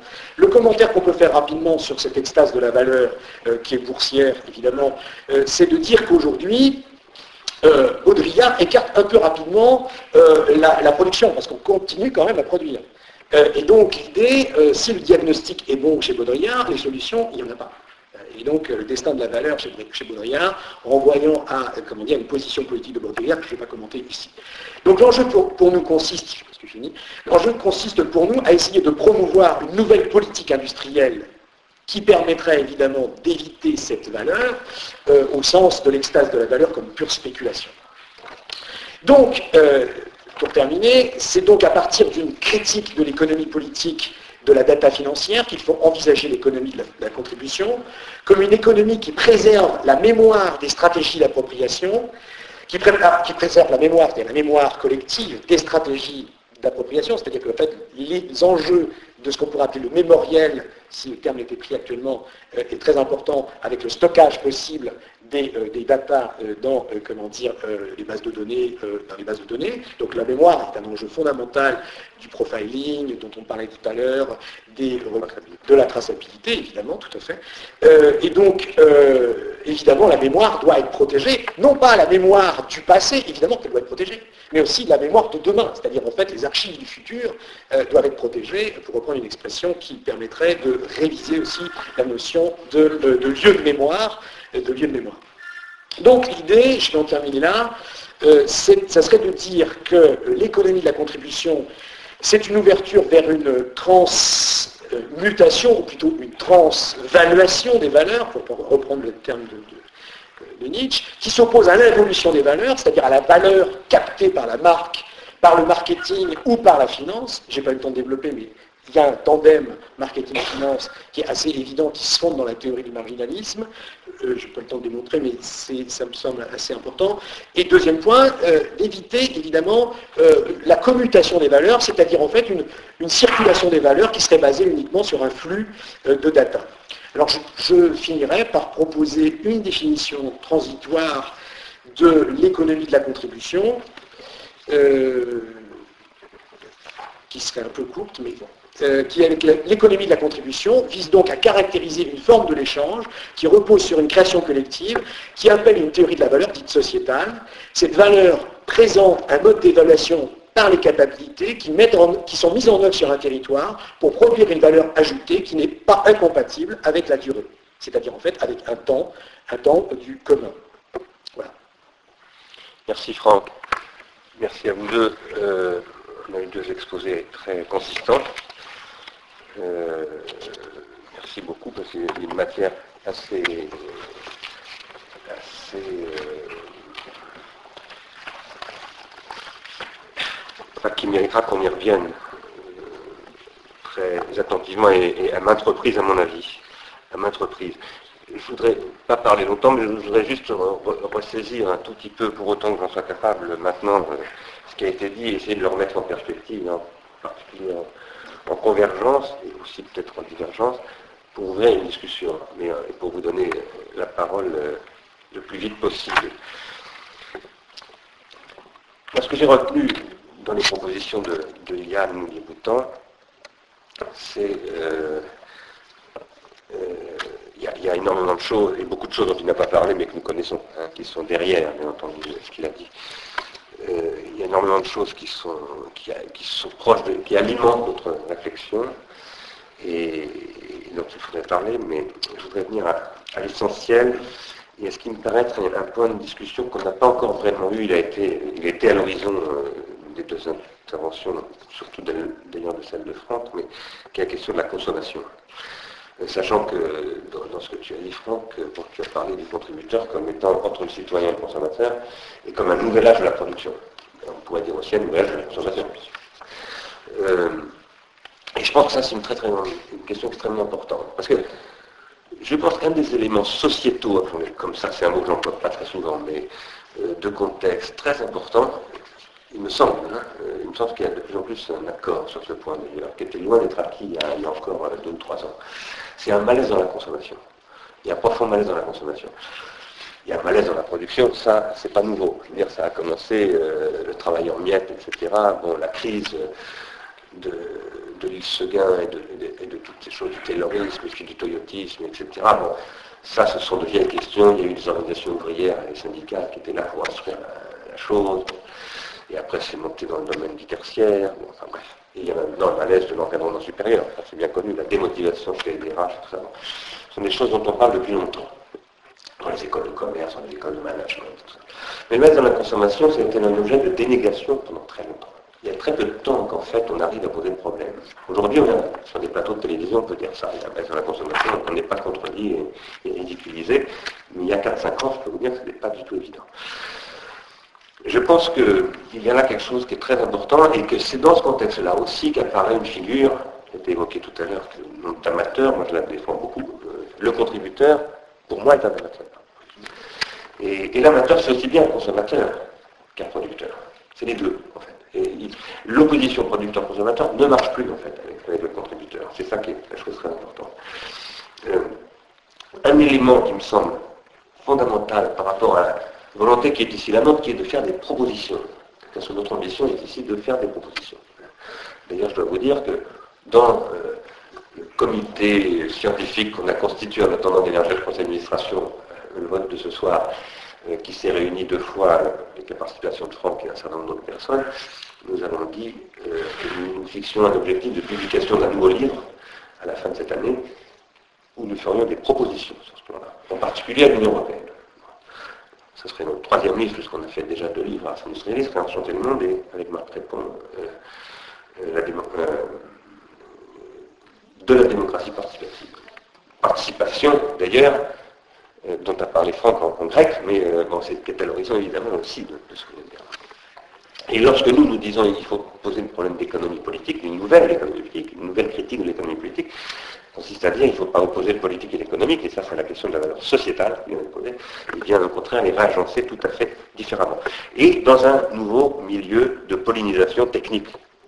Parce que c'est ça, je crois, très grand point de convergence que nous avons avec, avec Yann, et avec plus généralement multitude dont il faut saluer d'ailleurs le travail euh, très sérieux, très approfondi, sur la question du logiciel libre et toutes ces, questions qui sont liées à une économie des technologies contemporaines tout à fait inédite, qui pose des problèmes absolument nouveaux. Moi, évidemment, pardon de tirer un tout petit peu la couverture à moi, je rapporte ça des problèmes de ce que j'appelle l'organologie. Il y a une organologie de la contribution. Et, je pense que la question qui se pose à nous, c'est la question d'une pollinisation critique, car nous ne sommes pas des abeilles. Nous ne sommes pas des abeilles et je souhaite que nous ne le devinions pas, parce qu'il n'y a pas une si grande différence entre l'abeille et la fourmi, comme on le dit.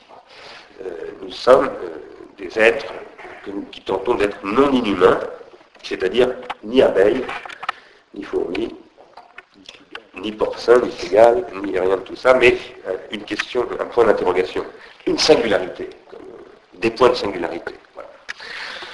Une question qui se pose par rapport à la pollinisation critique, pour moi, c'est le, le, pilotage de cette pollinisation par des obligations de long-termisme. Et la, capacité de mettre des interdictions sur les effets de court-termisme, de véritables interdictions. Parce que euh, je pense, et comme tu parlais de problème de concurrence tout à l'heure, il y a à un moment donné des états de fait qui deviennent mortifères pour les systèmes.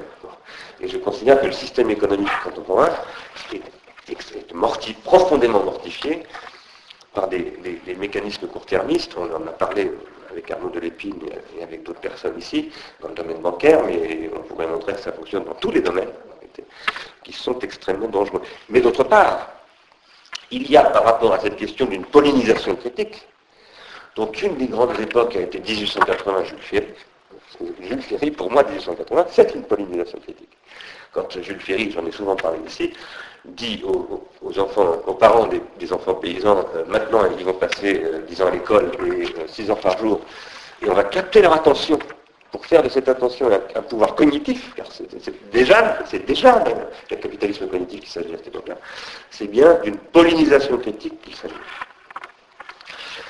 Alors tout à l'heure, Yann a parlé de, des cookies, par exemple. Euh, aujourd'hui, cet espace de pollinisation critique, c'est l'espace, appelons-le comme ça pour aller vite, ça mériterait bien des commentaires, des nuances, mais néanmoins, je pense que très massivement, c'est bien de savoir s'agit de ce qu'on appelle les réseaux sociaux.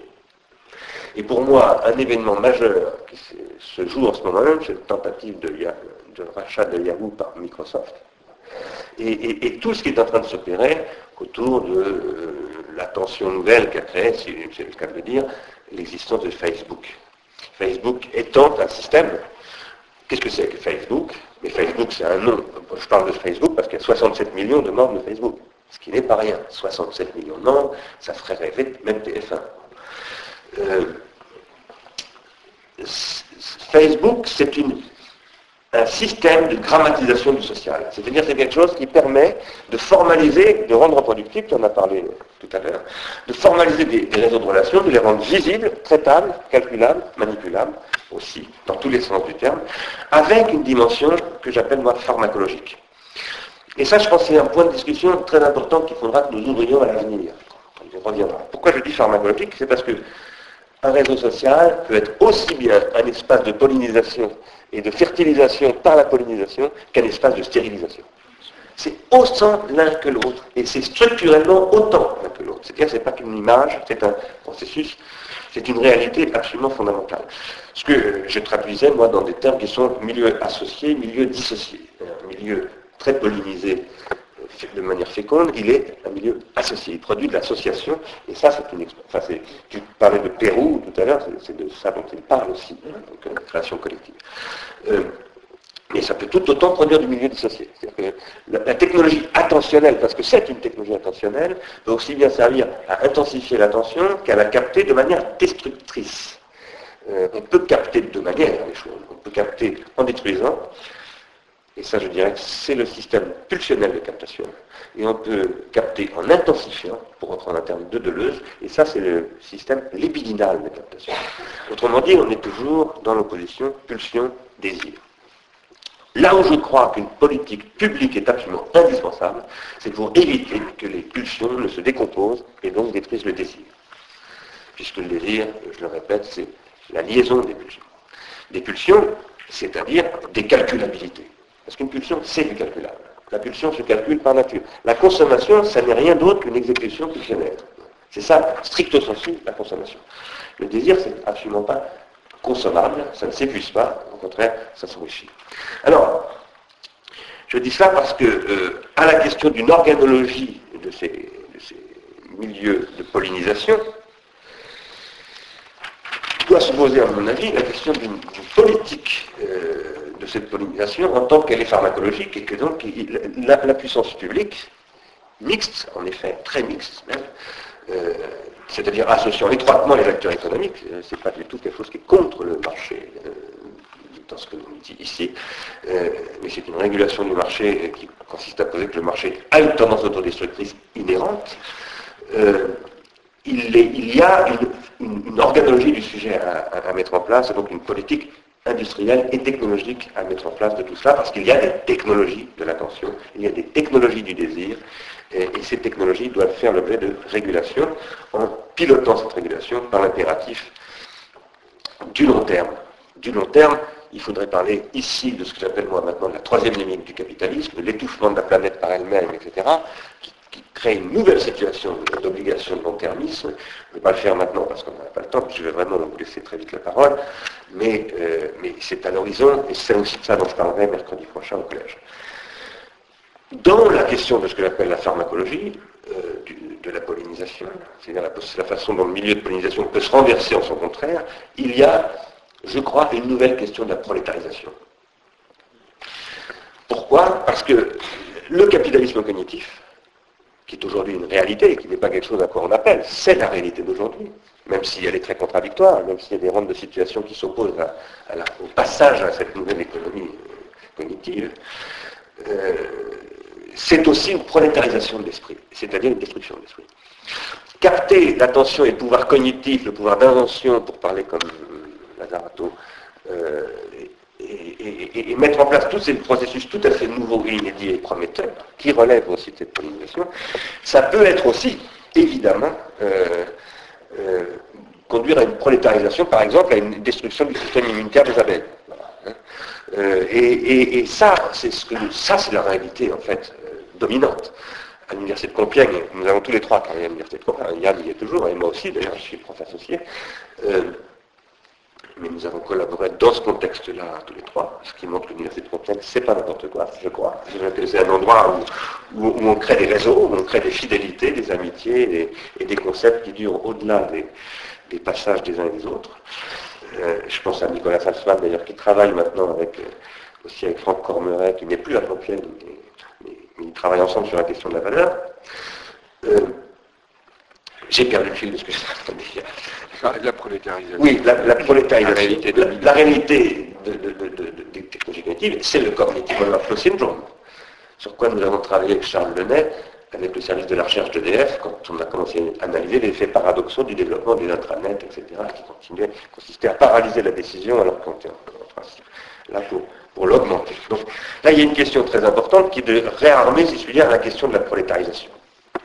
Et là, c'est évidemment quelque chose qu'il faut lier à la question de l'économie de l'attention, parce que cette économie de l'attention, euh, c'est une économie de l'attention pour les producteurs, bien entendu, pour ceux qui travaillent, mais c'est aussi et d'abord pour les consommateurs. La grande économie de l'attention qui a été mise en place au début du XXe siècle, dont je j'aime de rappeler qu'Edouard Bernays en a été un grand acteur, c'était Freud, c'était une économie qui visait à capter le désir du consommateur. Et, ensuite, maintenant, il y a une convergence entre les technologies culturelles et les technologies cognitives, ce qui fait que maintenant, c'est un système totalement intégré où on ne fait plus de différence entre les systèmes de production et les systèmes de consommation. Ce qui montre bien qu'on est en train de se passer dans un nouveau paradigme. Mais en même temps, le, système effectif, je dirais, qui régule tout ça, n'est pas du tout adapté à ce, nouveau contexte. Voilà. Alors, euh, je, vais m'arrêter là pour ouvrir la discussion, enfin pour vous laisser euh, maintenant prendre la parole. Euh, je voudrais juste préciser qu'une grande partie des choses qu'a dit tout à l'heure sur les six dimensions euh, qu'évoquait euh, Franck tout à l'heure, je crois qu'il faut aussi l'interpréter dans le contexte d'une territorialisation des rapports terri- réseaux territoriaux et déterritorialisation. Je pense qu'un des aspects importants du travail que fait Franck, qui s'agence avec ce que dit Yann Newton, c'est cette question du territoire, au sens où Pierre, où Pierre Vels a pu parler de territoire apprenant, etc., etc. Tu as évoqué la, question du enfin, du mouvement anti-utilitariste en sens social, et Alain Callier, enfin, tu l'as pas cité, mais, je l'ai rencontré il n'y a pas très longtemps, et, je lui ai proposé de venir parler ici, comme un débat sur ce point, donc on, on va y revenir, euh, je pense. Euh, Bon, je, vais m'arrêter là en disant que simplement pour, pour- aussi mettre en perspective ton dernier, dernière proposition, quand tu as parlé de, as passé d'une critique de l'économie politique du signe à celle d'une économie politique des data, et même des métadatas, hein, parce que c'est surtout les métadatas, ce qu'on appelle les métadonnées aujourd'hui. hein. Euh, eh bien ça, c'est ce que produisent les cookies, ce sont les métadonnées. Les réseaux sociaux, ça gère des métadonnées. Euh, J'ai demandé, euh, j'espère qu'il ne sera pas fâché que je- j'en parle tout de suite à Christian Forêt qui est dans la salle, d'intervenir bientôt avec Alain Giffard. Euh, C'est une décision que nous avions prise dans le nouveau comité que nous avons constitué pour une séance qui aura lieu, je crois, au mois de mai sur euh, la question de- de- des nouvelles pratiques de lecture, de, de travail dans les réseaux numériques et sur la question de ces, des stratégies industrielles de ces métadatas. Euh, Christian m'a dit ce matin au téléphone qu'il était très sur le principe à, participer à ça. Ça sera le sujet. Euh, la grammatisation aujourd'hui euh, par les métadatas et la politique des métadatas que l'Europe n'a pas, ce qui est absolument gravissime, ce qui est honteux, ce qui est, un, état d'irresponsabilité publique aussi préoccupant que les grandes affaires de- sanitaires qu'on a rencontrées dans les années 80 en France.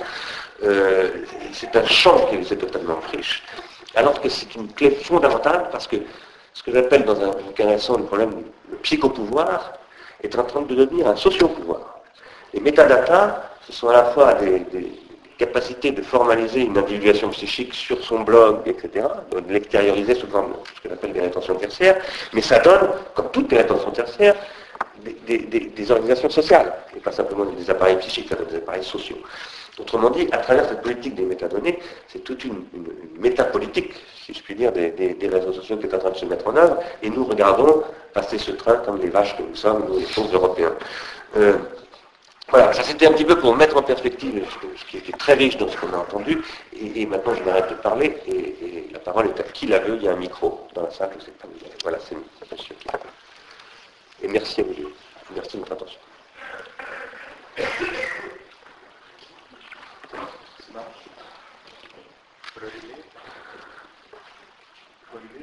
Non, mais il marche, il marche.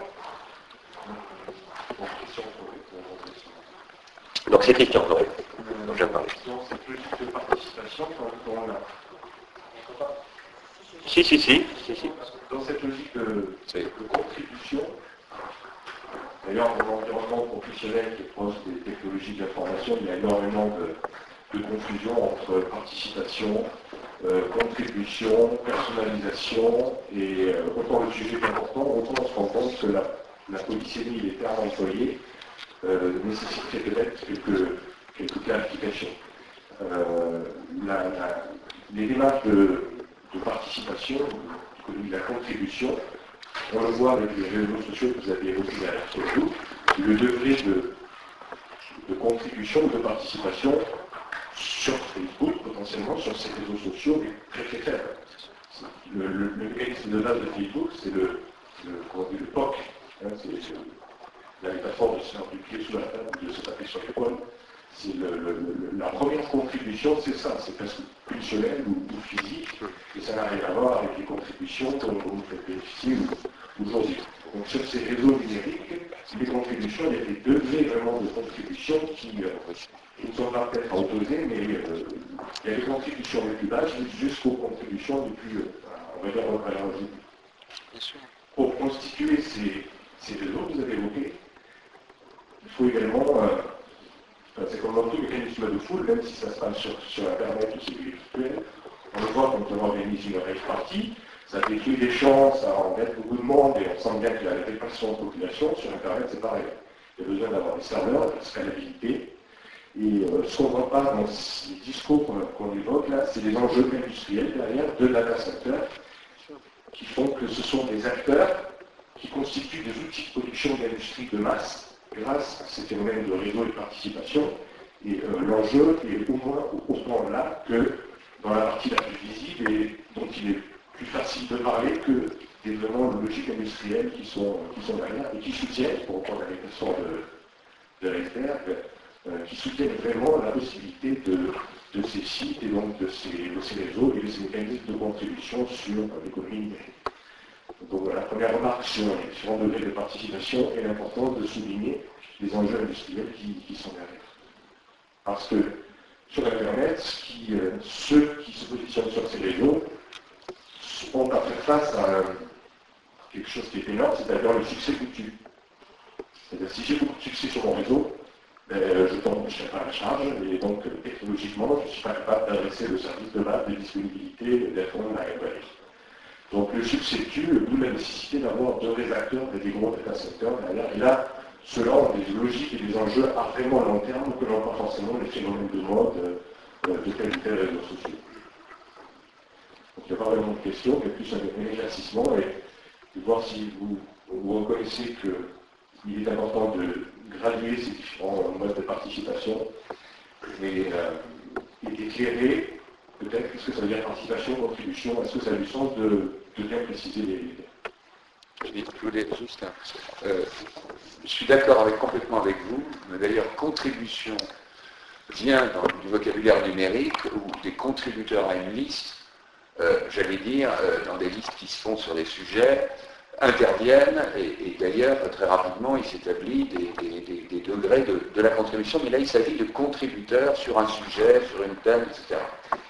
Alors qu'effectivement la participation euh, des réseaux Facebook ou de ce qu'utilise Google, c'est à l'occasion d'un besoin, d'un désir des gens de faire réseau, euh, c'est au fond très rapidement de demander aux gens, c'est comme si on poussait les coraux à corailler sans vivre, comme si on les poussait à hyper progrès, c'est-à-dire que là il y a une espèce d'hyper-activité de réseau qu'on vous demande, sans contenu, parce que derrière la logique, effectivement, c'est que si on a beaucoup, si du nombre, si on a beaucoup de réseaux, il y a de la valeur potentielle, de la valeur économique qu'on va pouvoir vendre à quelqu'un. Alors, aux deux sens du terme, celui que vous avez raison de souligner, l'armature matérielle, le byproduct que nécessairement entraîne cette activité, et puis l'autre, l'autre qui est le modèle économique de à qui on va vendre les données personnelles qu'on ramasse, c'est-à-dire toute l'exploitation de ça. Donc il y a, il y a une, industrialisation des deux côtés, je suis tout à fait d'accord avec vous, et on se faisait la réflexion avec plusieurs euh, récemment, que ce qui est fascinant dans Facebook, c'est à la fois le nombre d'utilisateurs et euh, la pauvreté de ceux qui a lieu dessus, comme si ce, cette activité euh, ludique, parce que a la, il y, a, un côté ludique qui est parfaitement repéré là-dedans, justement ne, se transformait pas en production de connaissances en libido CND. C'est-à-dire, il y a, et là, il y a effectivement une dégradation d'une, euh, libido sociendi, libido CND, libido tout court, en pulsion choralisatrice qui est mise à la, euh, l'abattage, qui, fait du réseau. D'ailleurs, c'est valorisé. Hein. On, vous, on, vous, pousse, si vous regardez la façon dont c'est construit, c'est euh, le gros morceau, c'est que surtout on vous pousse à faire des groupes, inviter les autres à faire des groupes, etc.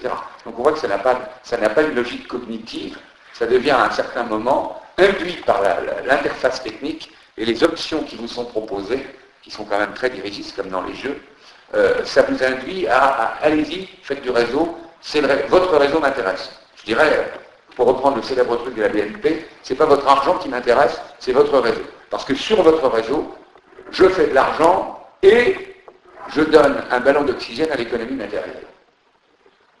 Je ne sais pas si ça répond à votre question, mais je suis tout à fait d'accord. Je partage absolument votre main. Est-ce que tu veux, dire quelque chose ce que, je voudrais dire sur ce point qui est effectivement extrêmement important, d'abord qu'il faut bien distinguer participation, contribution, personnalisation et encore pas mal d'autres cas de figure.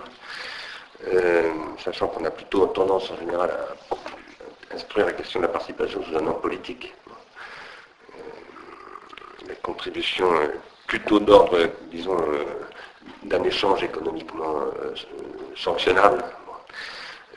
Contribution qui peut être positive ou négative, c'est-à-dire que je peux contribuer en apportant des choses, je peux contribuer en payant quelque chose. Ça, c'est ce que je trouve très intéressant dans, ce, concept. Personnalisation, qui depuis très longtemps dans le marketing déjà une stratégie bien connue, de, segmentation, de logique de niche, de toutes sortes de choses de ce type.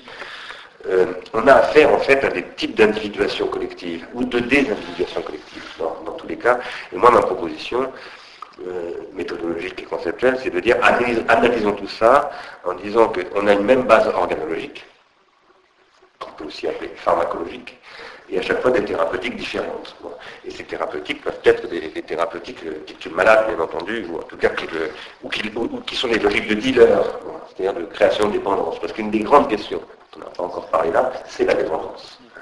On a parlé de l'interdépendance mais, il y a la dépendance tout court. Et on est dans une société de création de dépendance, c'est absolument évident, la lifetime value, la fidélisation, toutes ces choses-là, sont des, questions de création de dépendance. Quand après la, perte de la foi au sens religieux et de l'organisation religieuse de la société, euh, le FIDES euh, est organisé euh, par, le marché, eh bien ça devient une logique de dépendance par, la calculabilité. Quoi qu'il en soit, moi je considère que ces processus dont Facebook est un cas, évidemment, éloquent et contre-éloquent, si je puis dire, éloquent par sa contre-éloquence aussi, mais pas seulement par sa, contre-éloquence. Euh, on a, je crois, là affaire à un nouveau stade de la dramatisation de l'individuation psychique et collective. Et, donc, ça me paraît extrêmement important. C'est-à-dire qu'on a la mise en place, par le Facebook, mais on pourrait parler de toutes sortes d'autres réseaux sociaux. Facebook est le plus connu et le plus massif, mais, il y en a beaucoup d'autres qui sont, certains sont beaucoup plus raffinés, sont compris des réseaux scientifiques des réseaux de collaboration et qui peuvent comporter quelques centaines ou quelques dizaines même de membres. Euh, on a affaire à des technologies d'individuation collective. Ça, je pense, c'est absolument capital, qui repose d'ailleurs sur des technologies de captation et de production de l'attention. Euh, et là, il faut mettre en place une politique avec les questions que vous posiez à l'instant, c'est-à-dire qu'il y a ce que vous appelez les data centers, avec l'iceberg, la, face immergée du secteur industriel, par rapport auquel il faut être capable, il faudrait que nous, nous soyons capables de, faire des, propositions euh, méthodologiques sur ce plan. Pourquoi? Parce que Facebook, ça a émergé un peu comme Wikipédia. De manière, je ne vais pas dire accidentelle, mais euh, c'est une émergence qui s'est faite. personne n'a fait un plan de monter Facebook. Wikipédia encore moins. Et puis ce sont des processus qui ont proliféré à une vitesse absolument incroyable, parce qu'il y a un milieu technologique favorable à cette prolifération. Et ce milieu technologique lui-même est porté par des logiques industrielles profondes, avec des gens qui travaillent, eux, dans le moyen terme, voire dans le long terme. Et, là, euh, on a des, agencements de couches, avec des temporalités, avec des, logiques intentionnelles extrêmement variées, euh, qu'il faut absolument savoir distinguer. Euh, par rapport à ça, moi, je pense que, je, reprends ce que disait Yann à l'instant, on a affaire à une filiale automatisée. Quand vous regardez sur, ce qu'on appelle les applications, ce qu'on appelle Facebook. Ces applications où vous déclarez vos listes d'amis, vous déclarez des, listes de relations, des types de relations avec lesquelles vous êtes, vous déclarez des réseaux auxquels vous appartenez, etc. C'est une description, on pourrait presque voir ça comme des descriptions d'ethnographes qui vont voir des réseaux euh, en Papouasie ou, dans la forêt brésilienne et qui essaient de reconstituer. Et, hein, y euh, avait fait des trucs comme ça il, le décrit d'ailleurs. Euh, et là, on a quelque chose qui se produit comme ça de manière automatisée, mais c'est une tendance très profonde. C'est une tendance du processus de grammatisation. Euh, et donc, c'est quelque chose qui va s'imposer. Moi, je, pose que ça va, ça va dominer les, années qui viennent. Et par rapport à ça, nous sommes dans une obligation d'avoir une politique, et je dirais une politique d'investissement générationnel. Parce que ce n'est pas un hasard que ce soit les très jeunes générations qui s'emparent de ces réseaux, ou que ces réseaux s'emparent de ces très jeunes générations. Pas du tout un hasard. Parce qu'il y, a une question de relations intergénérationnelles en crise qui fait que ces réseaux, qui sont des réseaux relationnels, qui appartiennent alors vraiment à ce que Rifkin appelle les technologies relationnelles, bah, viennent suppléer cette, souffrance, cette misère même parfois générationnelle et, symbolique. Et par rapport à cela, je pense qu'il faudra que nous revenions ici dans l'art industrialiste à la question de l'éducation et une politique éducative. Je ne dis pas simplement une politique de l'éducation nationale, bien entendu. Mais euh, si j'ai fait référence à Jules Ferry tout à l'heure en disant Jules Ferry un jour a décrété, ben, maintenant on investit dans une génération entière euh, une part de l'État considérable à travers une technologie relationnelle, parce que l'écriture est une technologie relationnelle. Euh, aujourd'hui, cette question va se poser dans, des termes nouveaux. Et là, grand danger actuel, c'est que c'est évidemment que la domination néolibérale qui reste la norme, malgré toutes les critiques qu'on peut en faire, eh bien, elle, elle, elle qu'au marché, et donc qu'un investissement qui est à très très court terme, qui n'est plutôt pas un investissement, mais plutôt une, spéculation. Tu, tu, veux rien dire de particulier? Si, je suis assez d'accord. je suis d'accord avec évidemment l'idée de euh, l'avenir de nos établissements. Euh, pour reprendre le texte de, de, Nietzsche, euh, il y a un problème aujourd'hui, c'est effectivement de reconcevoir pas simplement l'éducation telle qu'on l'a qu'on l'a reçu, mais en fait aussi penser les, établissements scolaires euh, et l'ouverture en fait du milieu, disons, de la, transmission du savoir à, des formes évidemment technologiques qui ne sont plus ceux des prévôts de la République. Ça, ça me semble clair. C'est le premier point. Et le deuxième point, évidemment, ça serait aussi d'avoir une théorie, euh, de représentation, au moins, de, ce que c'est qu'une université à partir du moment où on quitte le modèle allemand euh, dont nous sommes les héritiers et qui ne fonctionne plus et qui est un modèle disciplinaire. Et, ce que je dirais en conclusion sur ces deux points-là, qui sont énormes en fait, qui rencontrent l'actualité, euh, c'est qu'effectivement la, puissance publique doit envisager, disons, le, soin dans la chaîne de la valeur. C'est-à-dire que le fait de prendre soin doit être intégré dans la chaîne de la valeur, euh, et chaîne de la valeur qui reste à définir, euh, pas simplement du point de vue, disons, d'un PIB de la consommation, mais euh, d'une chaîne de la valeur dans laquelle le désir est présent, dans lequel les figures du citoyen sont présentes.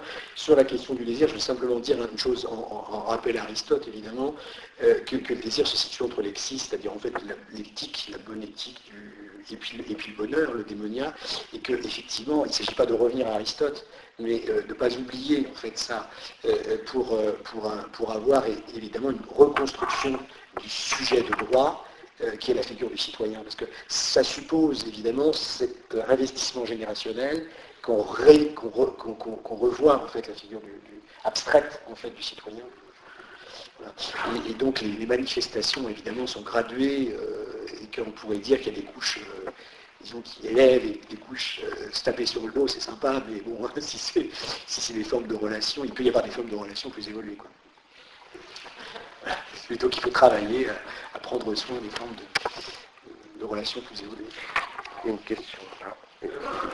Quel micro? Ah, ah d'accord, excuse-moi, je n'avais pas vu.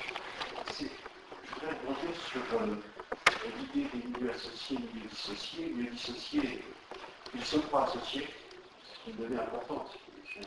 Le milieu dissocié se donne comme associé. Dissocié quoi se donnant comme, euh, comme associé? Ce que tu as appelé la, la, colonisation critique. Et je, euh, je me demande si euh, on ne devrait pas avoir une hypothèse de pluralité des, des contributeurs. je vais opposer deux modèles par rapport à cette idée de contribution dans le domaine du numérique. à un bout, Skyblog, on pourrait être aussi Facebook, je pense à Skyblog parce que j'ai essayé de critiquer Skyblog, et puis à l'autre bout, le Wikipédia. Euh, à mon avis, dans l'un et cas, on a des phénomènes, comme tu disais, de prolétarisation. Euh, il n'y a pas d'un côté euh, prolétarisation, et de l'autre côté, joli contributeur. simplement, si on prend ces termes de prolétarisation, même si on fait une métaphore en pensant à paupérisation, etc., bon, on a un premier cas, et je crois que c'est ce à quoi on pense avec la préoccupation générationnelle. C'est au risque d'une catastrophe cognitive, quelque chose de quasiment écologique, dans une phase de transition globale d'économie, avec une couche de la population qui se trouve être des jeunes, peut-être parce que c'est la transition, et qui tombe littéralement dans le trou. Et ça, pour moi, c'est Skyblock, ça. Euh, et des mesures à prendre par rapport à ça, qui sont quasiment des mesures d'urgence, avec euh, quasiment un esprit de scandale par rapport à l'inactivité et l'absence de, euh, euh, puissance publique. Et puis de l'autre côté, bah, il y a nous, qui, avons gardé les anciens savoirs, qui sont capables jusqu'à certains points, de, de, faire la publication critique, des critiques par rapport à ce qui se passe, ce qui ne nous empêche pas d'être prolétaires. C'est-à-dire que même si je vais faire une notice sur Wikipédia totalement libre de droit, que je la donne, que je prends, euh, que j'ai travaillé, que mon boulot sérieux, etc., il n'en reste pas moins que je finance la publicité. Que je le veuille ou non. Je n'ai pas le choix de ne pas le faire, parce que si ma notice est bien foutue, bah, on va taper euh, au hasard plus de 5 heures, et ben, on va retrouver sur la notice de machin qui est sur Wikipédia. Il y aura un type qui aura réussi, on ne sait pas pourquoi. Je ne sais même pas qui c'est ce type qui pense à accrocher la publicité sur de ses sur Google. On est là-dedans. Donc je suis, je suis, moi, le, nous sommes ce type de prolétaire. Et donc, euh, euh, il y a donc une pluralité de ce point de vue des contributeurs, et la catastrophe de l'un n'est pas forcément la catastrophe de l'autre. C'est un peu la distinction paupérisation-prolétarisation. Oui. Il y a, quelqu'un qui a demandé la parole là-bas aussi. Euh, je suis désolé. je suis désolé parce qu'il y a longtemps qu'il demande plusieurs questions. Oui, on peut prendre plusieurs questions, absolument. Je voudrais revenir sur la question des, Ou données, qui est une donnée, euh, une donnée très importante, parce qu'aujourd'hui, on est face à un problème, c'est que l'intérêt des fournisseurs de data centers est, entre guillemets, le même que celui de l'État garder ces métadonnées le plus longtemps possible pour pouvoir d'un côté mieux les vendre et de l'autre côté mieux surveiller. Et actuellement en France, on est quand même sur un problème de loi à propos de la conservation de ces métadonnées qui est en train de passer et qui est quand même urgent. Tout à fait. Il y a d'autres questions? Oui, il y en a une autre. Je, voulais revenir euh, sur euh, l'histoire des réseaux sociaux et de la colonisation sur laquelle vous êtes euh, intervenus tous les, trois. J'ai le sentiment que, d'abord, il ne faut peut-être pas les unifier tant que ça. peut-être que d'une certaine façon, il y a certes des degrés de contribution, mais d'autre part, il ne se passe pas la même chose sur Facebook ou sur MySpace que, que dans d'autres endroits. il y a des formes de coopération euh, qui, permettent davantage d'avoir prise sur ce à quoi on coopère. Euh, euh, et, il y a des formes de métadonnées, je pense par exemple au TAG, qui sont des, formes dans lesquelles on rentre explicitement dans de, la contribution et dans éventuellement du partage de ce à quoi on fait attention, et qui permettent des, mises en réseau tout à fait passionnantes. une fois cela dit, j'ai l'impression qu'une des difficultés dans laquelle nous plonge ces réseaux sociaux, c'est chez qui nous sommes. Quand on est chez MySpace, on est dans une formidable économie de, la, contribution, puisque d'une certaine façon, c'est là que ça se passe. Euh, c'est là que tout se passe en musique aujourd'hui, dans, pas mal de, genres musicaux. Euh, quand, je, veux faire de la musique, euh, je vais chez MySpace. Et quand je vais chez MySpace, je suis chez M. Murdoch. Je ne suis pas dans l'espace public, je ne suis pas dans un environnement de, bien public. Et aujourd'hui, l'écueil dans lequel on est quand on va se poser des, questions propositions dans, le champ de, la place de la puissance publique, c'est peut-être est-ce qu'il y a des endroits où je ne suis pas chez M. Murdoch, où je ne suis pas chez Linden Lab et Second Life, où je ne suis pas chez Delicious, qui est un truc formidable et qui a le, goût d'être en point US. Donc pour moi, ce n'est pas chez moi. Euh, euh, et, donc, est-ce qu'il y a des endroits où tout simplement ça n'appartient à personne, donc ça appartient à tout le monde euh, probablement, c'est une des, une des, interrogations clés qui est, en un sens territorial, sur lesquelles, en se désinvestissant, l'acteur public a perdu la main. Et, et, sur lesquelles ça va être assez difficile de réinventer, réimaginer comment est-ce que le nous et comment est-ce que vivre ensemble peut se, de se passer dans un endroit qui, n'appartient pas à M. Nordoc, à l'île de ou à des gens formidables, mais qui euh, euh, sont dans une logique de, propriété privée. Oui.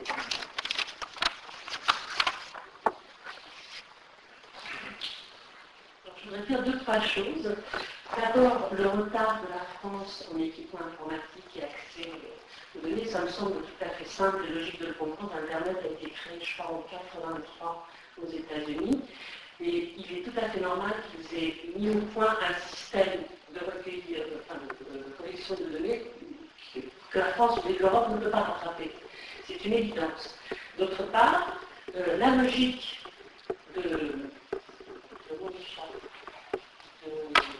d'échelle, voilà. Je crois peu de gens, et les économistes surtout me choquent profondément quand ils ne comprennent pas que la logique américaine est une logique d'échelle qui est celle de leur territoire. Et qu'avec Internet, ils projettent cette logique-là sur le monde. Le monde leur appartient selon cette logique-là. Cette logique d'échelle, je ne la vois dans aucun texte d'économiste. Et ça, ça m'agace profondément. Oui, cette logique d'échelle que la France, a sa culture, ses habitudes, justement, les profils culturels qu'il y a dans chaque pays européen ne sont pas les mêmes. C'est pas à ça, justement, qu'il y a euh, un affrontement. Bon, d'autre part, Internet, moi, j'ai un exemple très concret dans le 14e. Il y a eu un premier quartier vert à partir de 2000 qui s'est construit, et on a fait signer des pétitions à des gens en leur demandant leur adresse, leur numéro de téléphone et leur adresse email. Et ça a abouti à des réunions d'habitants de, quartier qui devaient participer à la vie de leur quartier, de l'arrondissement, et à la création du schéma. C'était censé créer du lien social, ça n'en a pas créé du tout. Au contraire, on s'est très vite rendu compte qu'on rencontrait bizarrement les élus qui allaient se présenter aux élections, qu'on faisait le profil de tous les électeurs du quartier, qu'il y avait très très vite quelque chose que tout le monde connaît, c'est-à-dire des baux de, location qui ont été arrêtés parce qu'on savait que telle personne votait à gauche et qu'il faut absolument mettre des gens de droite dans le quartier. Et je suis ça dans le 14e, je peux pas pour les autres arrondissements, mais il y a des gens que j'ai rencontrés au collège de philosophie qui ont dit oui, j'ai été vivre dans l'appartement, dans le 20e, parce que je sais que ça a été fait par le faire mon profil et ma façon de participer à cette communauté. D'autre part, la collection de données, c'est essentiellement pour fabriquer du matériel informatique, moi je crois. Et là, euh, Bernard Stiegler en a parlé, la langue d'Internet est quand même essentiellement anglais. Et actuellement, tous les, produits qu'on achète, c'est-à-dire les e-books, les téléphones, etc., qui sont de merveilleux outils, ce sont surtout des outils qu'on force à renouveler en permanence. À, renouveler en permanence. Et le vol de données ou le vol d'identité sur Internet, c'est un problème auquel je crois que pour l'instant, il n'y a pas vraiment de solution.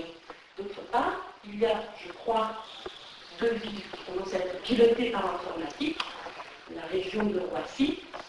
Et ça, ce sont des systèmes qui sont fabriqués par des sociétés américaines, des systèmes justement avec des caméras de surveillance.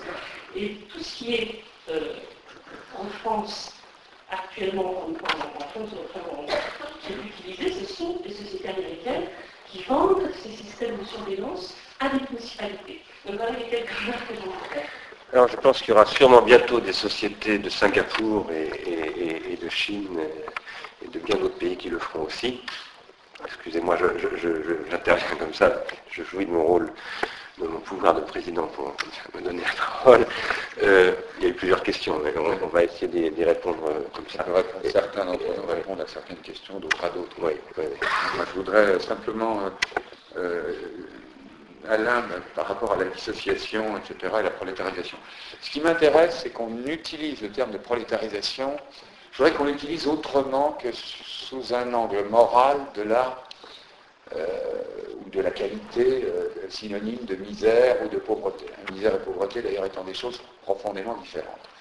Euh, moi, il me semble qu'il faut retrouver, si on veut appliquer la question de la prolétarisation au numérique, à l'activité numérique, à l'activité pollinisatrice qui est prolétarisée ou pas, euh, il faut se tourner vers ce que j'appellerais le et ce que l'outil informatique nous permet de faire, c'est-à-dire une réappropriation du Web.2 de telle sorte que, puisque nous pouvons nous rendre compte en temps réel du réseau produit, si cette chose s'affichait au fur et à mesure qu'on la fait, de façon visuelle,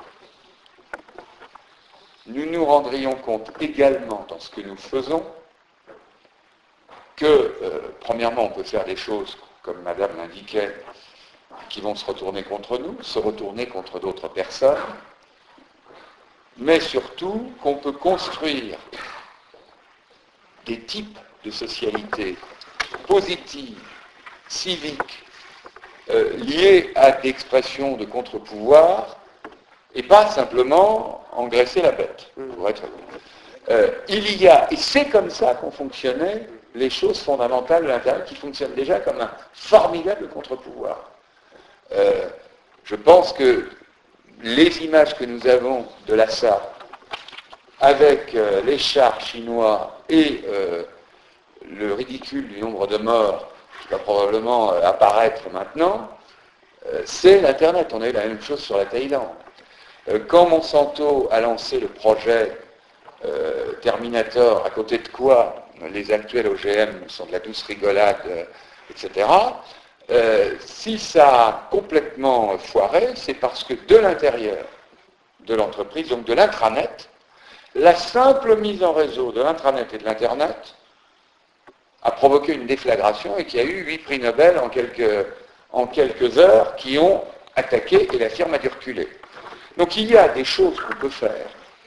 Et dans la contribution, moi, ce qui m'intéresse profondément dans ce qui a été dit, dans ce que vous avez dit vous, c'est que, euh, et ça, ça devrait être ça, l'atelier Ars Industrialis, c'est, euh, euh, où les vrais Media Labs, des Media Labs civiques, politiques, politicité Ce serait de utiliser toute la palette des instruments techniques, non pas pour induire de la suétude automatique, ah ouais, euh, je, m'ennuie, je vais sur Facebook, je m'amuse, et je fournis gratis des données, je travaille pour la publicité, mais j'y mène des activités intelligentes, je contrôle le réseau que je veux, et je contrôle. Et nous sommes un groupe qui progresse en contrôlant ce qu'il fait et en sachant ce qu'il fait, et qui peut d'ailleurs passer des deals publicitaires comme le font les professionnels de l'Internet. C'est là où l'amateur, les professionnels de l'Internet passent des deals sur ce qu'ils arrivent à faire, sur des espaces de liberté, des espaces de contrainte, des espaces de financement. Sauf que l'amateur, pour l'instant, est utilisé de façon, j'allais dire, purement passive, et on n'a pas construit les interfaces qui lui permettent de euh, contribuer fortement, elle, commence à se faire. Euh, euh, et là, je pense que c'est comme ça qu'on définirait la prolétarisation. C'est-à-dire que la prolétarisation dimanche, c'est le fait qu'on est privé de l'instrument de production. Qu'on rentre comme une pure dépense d'énergie d'attention dans un instrument de production qu'on n'a pas maîtrisé, qu'on ne peut pas contrôler, parce qu'on n'en a pas d'abord, donc qu'on n'a pas l'accès. Et qu'on n'a pas l'accès à l'instrument de production, c'est-à-dire pas simplement à la connexion, je rentre et euh, je réagis passivement à ce qui arrive, mais à la programmation d'interface qui contrôle les choses, qui arrive à savoir, et qui du coup donne à l'amateur la, maîtrise de la production de son propre de sa propre activité connaissante. C'est ça qui s'appellerait, si vous voulez, la prolétarisation ou la déprolétarisation. Et c'est distinct de la pauvreté ou de la misère culturelle, qui est une autre question, qui est la question de l'éducation, qui est une question des contenus, mais sur lequel je suis beaucoup plus optimiste, parce que je pense que quand même, euh, Wikipédia est le Jules Ferry de l'époque. Enfin, pas, suffisamment encore, mais c'est au moins autant à une échelle mondiale, pas nationale. Euh, euh, c'est aussi important que l'échelle. D'ailleurs, les profs s'en plaignent, ils enragent, parce que les élèves font les choses uniquement avec Wikipédia et que ça les, énerve beaucoup. Mais bon, ça, il y a dû aussi avoir quelques curés qui ont été énervés par le projet de, Jules Ferry. Mais, euh, euh, donc la question, si vous voulez, moi, ce que j'aimerais, c'est qu'on arrive à définir ce que c'est que prolétarisation. Et qu'on voit et qu'on pose la question à des programmeurs qui, qui sont dans cette salle, à des gens qui travaillent l'informatique, et qu'il y ait un atelier pour réfléchir comment on peut proposer une production euh, non prolétarisée, c'est-à-dire euh, euh, maîtresse d'elle-même, et qu'on ne reconduise pas la prolétarisation industrielle dans le truc. Alors moi, je voudrais, parce que c'est une question très importante qu'a soulevé Alain Giffard, je suis assez d'accord avec ce que tu viens de dire, je voudrais y ajouter quelque chose. Effectivement, la prolétarisation est toujours accompagnée, enfin toujours, la plupart du temps, peut-être pas toujours, mais la plupart du temps accompagnée de paupérisation, et une paupérisation substantielle d'abord, mais qui peut être euh, tout simplement une aliénation, plus généralement dans un système économique, en particulier de la production de valeur capitalistique. Et quand Alain parlait tout à l'heure du fait que j'alimente le système publicitaire, donc un certain rapport entre capital et forme d'investissement, de travail, de matériel, etc., c'est le système capitalistique, c'est une chaîne de production de valeur à laquelle je contribue, que j'entretiens. Et dont on peut penser que par elle-même, elle a évidemment des, dimensions euh, intrinsèquement, on disait avant, aliénantes. Cela étant, moi je crois que, en effet, pour moi la prolétarisation, c'est d'abord, pas simplement, c'est ce que tu disais, c'est ne pas accéder à l'instrument de production, mais c'est surtout ne pas accéder à l'individuation de l'instrument de production, c'est-à-dire à la possibilité de constituer son milieu de travail, son milieu de socialisation, et, un prolétaire, à la différence d'un ouvrier, ça je ne cesse de le répéter, le prolétaire n'est pas un ouvrier et l'ouvrier n'est pas un prolétaire. J'ai dit ça un jour au Creusot devant des sidérurgistes euh, ouvriers très qualifiés qui m'ont dit enfin un mec qui dit ce qu'on pense depuis des années qu'on n'ose plus dire, c'est que nous ne sommes pas des prolétaires. Et ce ne sont pas des prolétaires. Parce qu'un prolétaire, c'est quelqu'un qui a perdu son savoir produire. Et, qui est simplement servant du système de production qui est passé dans la machine. C'est ça le prolétaire, et donc il peut y avoir des ingénieurs prolétaires, des médecins prolétaires, euh, peut-être même des philosophes prolétaires, ou des profs de philo prolétaires. Mais euh, la question aujourd'hui, à mon avis, a évolué dans la mesure où, par ailleurs, euh, je crois que maintenant il y a une prolétarisation du consommateur et pas simplement du producteur. Donc il y a une prolétarisation au niveau, par les sociétés de services, en particulier au niveau des modes de vie, c'est des pertes de savoir-vivre et plus simplement des savoir-produire. Et ces pertes de savoir-vivre qui sont pilotées par les gens qui, tu as tout à fait raison, se croient associés par des milieux en réalité qui sont dissociés, qui sont des services, qui sont produits par des services eh bien, je pense que, et ça c'était la discussion sur Facebook tout à l'heure, ce sont des dispositifs qui, tentent de capter, alors là c'est plus de, je plus simplement de captation de l'attention, mais de capture au sens de Deleuze, c'est-à-dire le, dispositif de capture, qui, tente de capturer véritablement des pulsions parce que ça fonctionne. La misère symbolique engendrée par le dispositif va créer un désir pulsionnel relationnel, relationnel pulsionnel, et, on va capter tout ça. Alors tu parlais entre Skyblog et Wikipédia, bon, il y a tout un spectre. On peut évidemment travailler ça sur Skyblog, tout, tout comme on peut trouver euh, sur Wikipédia, je veux dire, euh, tout, comme on peut trouver sur Skyblog aussi des choses intéressantes. on est dans le pharmacologique, il n'y a, pas des... Voilà. Euh, il y a des questions qui ont été posées par beaucoup des questions qui ont été posées, ou des interventions, ce n'étaient pas des questions de, Christian Forêt, d'Alain Giffard, de Jacques-François Marchandier, de monsieur dont je ne connais pas le nom, étaient, liées à la question de la différenciation. Il faut bien différencier, différencier les types de, relations dont on parle là, différencier euh, les, comportements, disait Alain, euh, différencier les espaces, disait Jacques-François Marchandier. Euh, évidemment, il va y avoir une question de, typologiser ces possibilité de différenciation ou d'indifférenciation. Et, aussi, euh, quand on est sur euh, MySpace, c'est Murdoch, quand on est sur Skyblog, c'est euh, Skyrock, enfin je me souviens du nom du propriétaire de Skyrock, etc. Mais euh, quelle est la possibilité? Et ça c'est ce que disait pour moi Yann à l'instant, c'est comment nous, nous pouvons créer, je disais Ars Industrialis devrait le faire, mais comment nous, nous pouvons créer des ateliers la FING est un peu ça aussi, hein, il y a quelque chose de ce type-là. Mais, mais je pense qu'il faut que nous allions beaucoup plus loin que de créer des réseaux, nous devons proposer des politiques instrumentales, parce que, parce que nous devons revendiquer nous devons nous tourner vers l'État, vers l'Europe, vers les acteurs industriels aussi, en disant, vous avez le devoir absolu de nous donner les moyens d'inventer de nouveaux instruments qui n'ont pas de solvabilité à court terme, mais qui nous permettront par contre de, créer des espaces de pollinisation critique très rentables à long terme.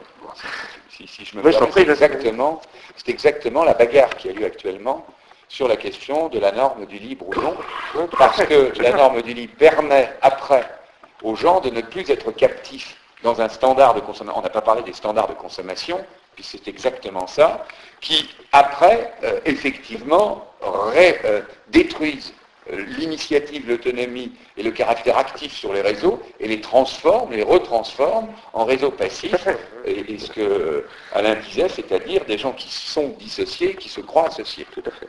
Maintenant, sur la question que vous aviez posée par rapport à ce qui se produit Bon, bien entendu qu'on peut, non seulement qu'on peut, mais il y a des gens qui sont spécialisés dans ce genre de technologie relationnelle euh, servant à, créer du dérelationnel, je veux dire, à détisser le relationnel, à détruire la filière. Bon. Mais ça, c'est pas parce qu'ils font ça que nous, nous devons dire, bon, ben, on laisse tomber tout ça. Non, au contraire, ils ont une plus grande intelligence que nous. Une des pages vraiment intéressantes de la misère économique de Liliane Forester, c'était lorsqu'elle disait dans deux pages, le management du capital est beaucoup plus intelligent que la gauche mondiale beaucoup plus intelligent.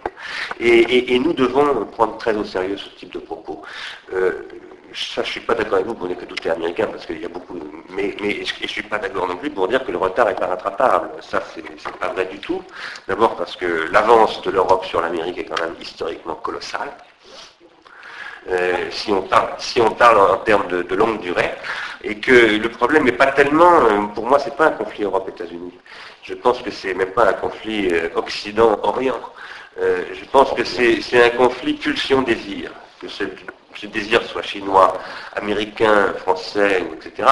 par ailleurs, l'Europe est un énorme continent, c'est le plus riche continent du monde, avec un, potentiel symbolique, euh, scientifique. La plupart d'ailleurs des inventions dont on parle ici sont, viennent de l'Europe, il ne faut jamais l'oublier. Un très très grand nombre d'inventions euh, ont été mises au point ici, pas simplement en France, mais beaucoup en France. Donc non, le problème est que l'Europe n'a pas de politique industrielle. Et que ça fait 20 ou 30 ans que la Commission européenne ne cesse de nous répéter le libéralisme, c'est ne pas avoir de politique industrielle, ce qui est archi faux. L'Amérique a une politique industrielle extrêmement sophistiquée, qui passe par l'armée, principalement, pas seulement, mais aussi beaucoup par l'armée.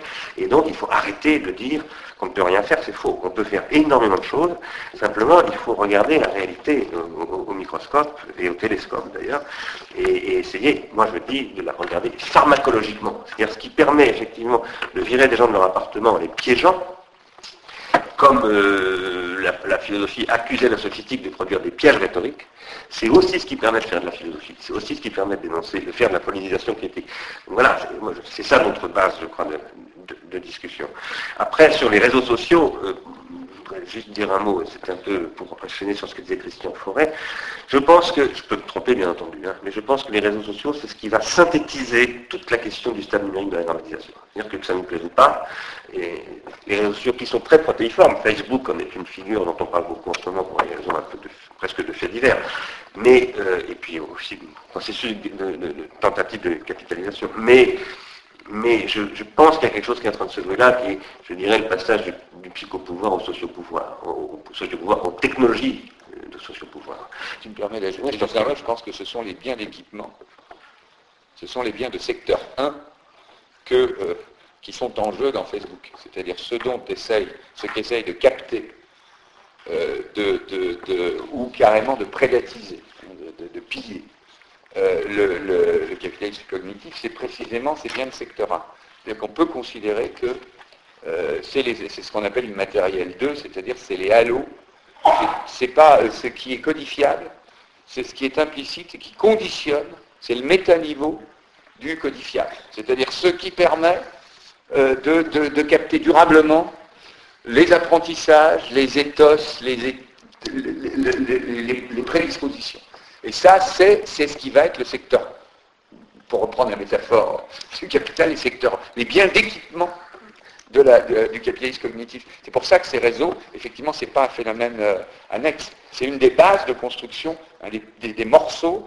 Euh, ça remplace ce qu'était euh, à la fois la classe sociale, la couche et les, dimensions nationales.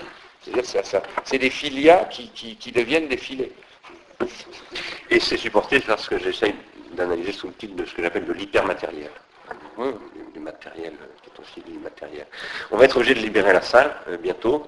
Je ne manque jamais de remercier très vivement, outre les personnes qui participent à ces réunions et notamment les orateurs, euh, le théâtre de la colline qui nous héberge de manière si hospitalière.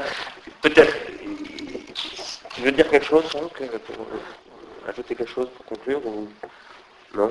Non, moi je, Simplement, le, par rapport à ce que tu viens de dire sur les équipements, je pense qu'il y avait un bon concept, de, de Guattari qui, en fait, était, la notion d'équipement collectif de subjectivation.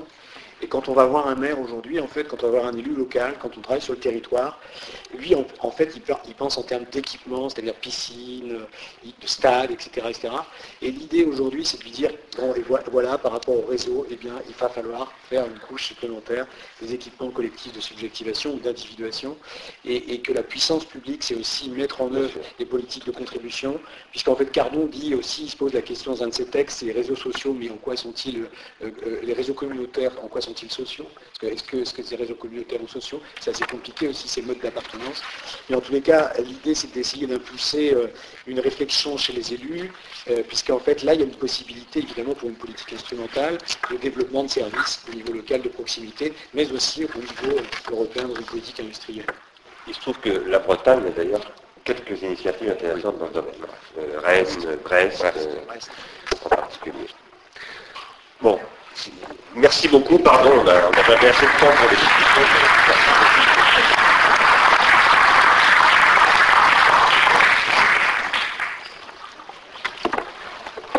Donc pour les adhérents qui veulent faire nombreux participer à l'Assemblée Générale, elle, démarre dans, dans, 10 minutes euh, au forum. Bonjour. C'était vous qui avez fait Bernard Oui, voilà, je suis désolé, c'est pas grave. Mais je sais qu'on se connaît. Je pour ça.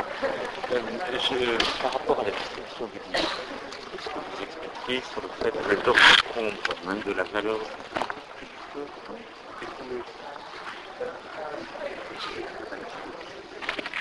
Est-ce que le travail en transformant de faire un, un autre,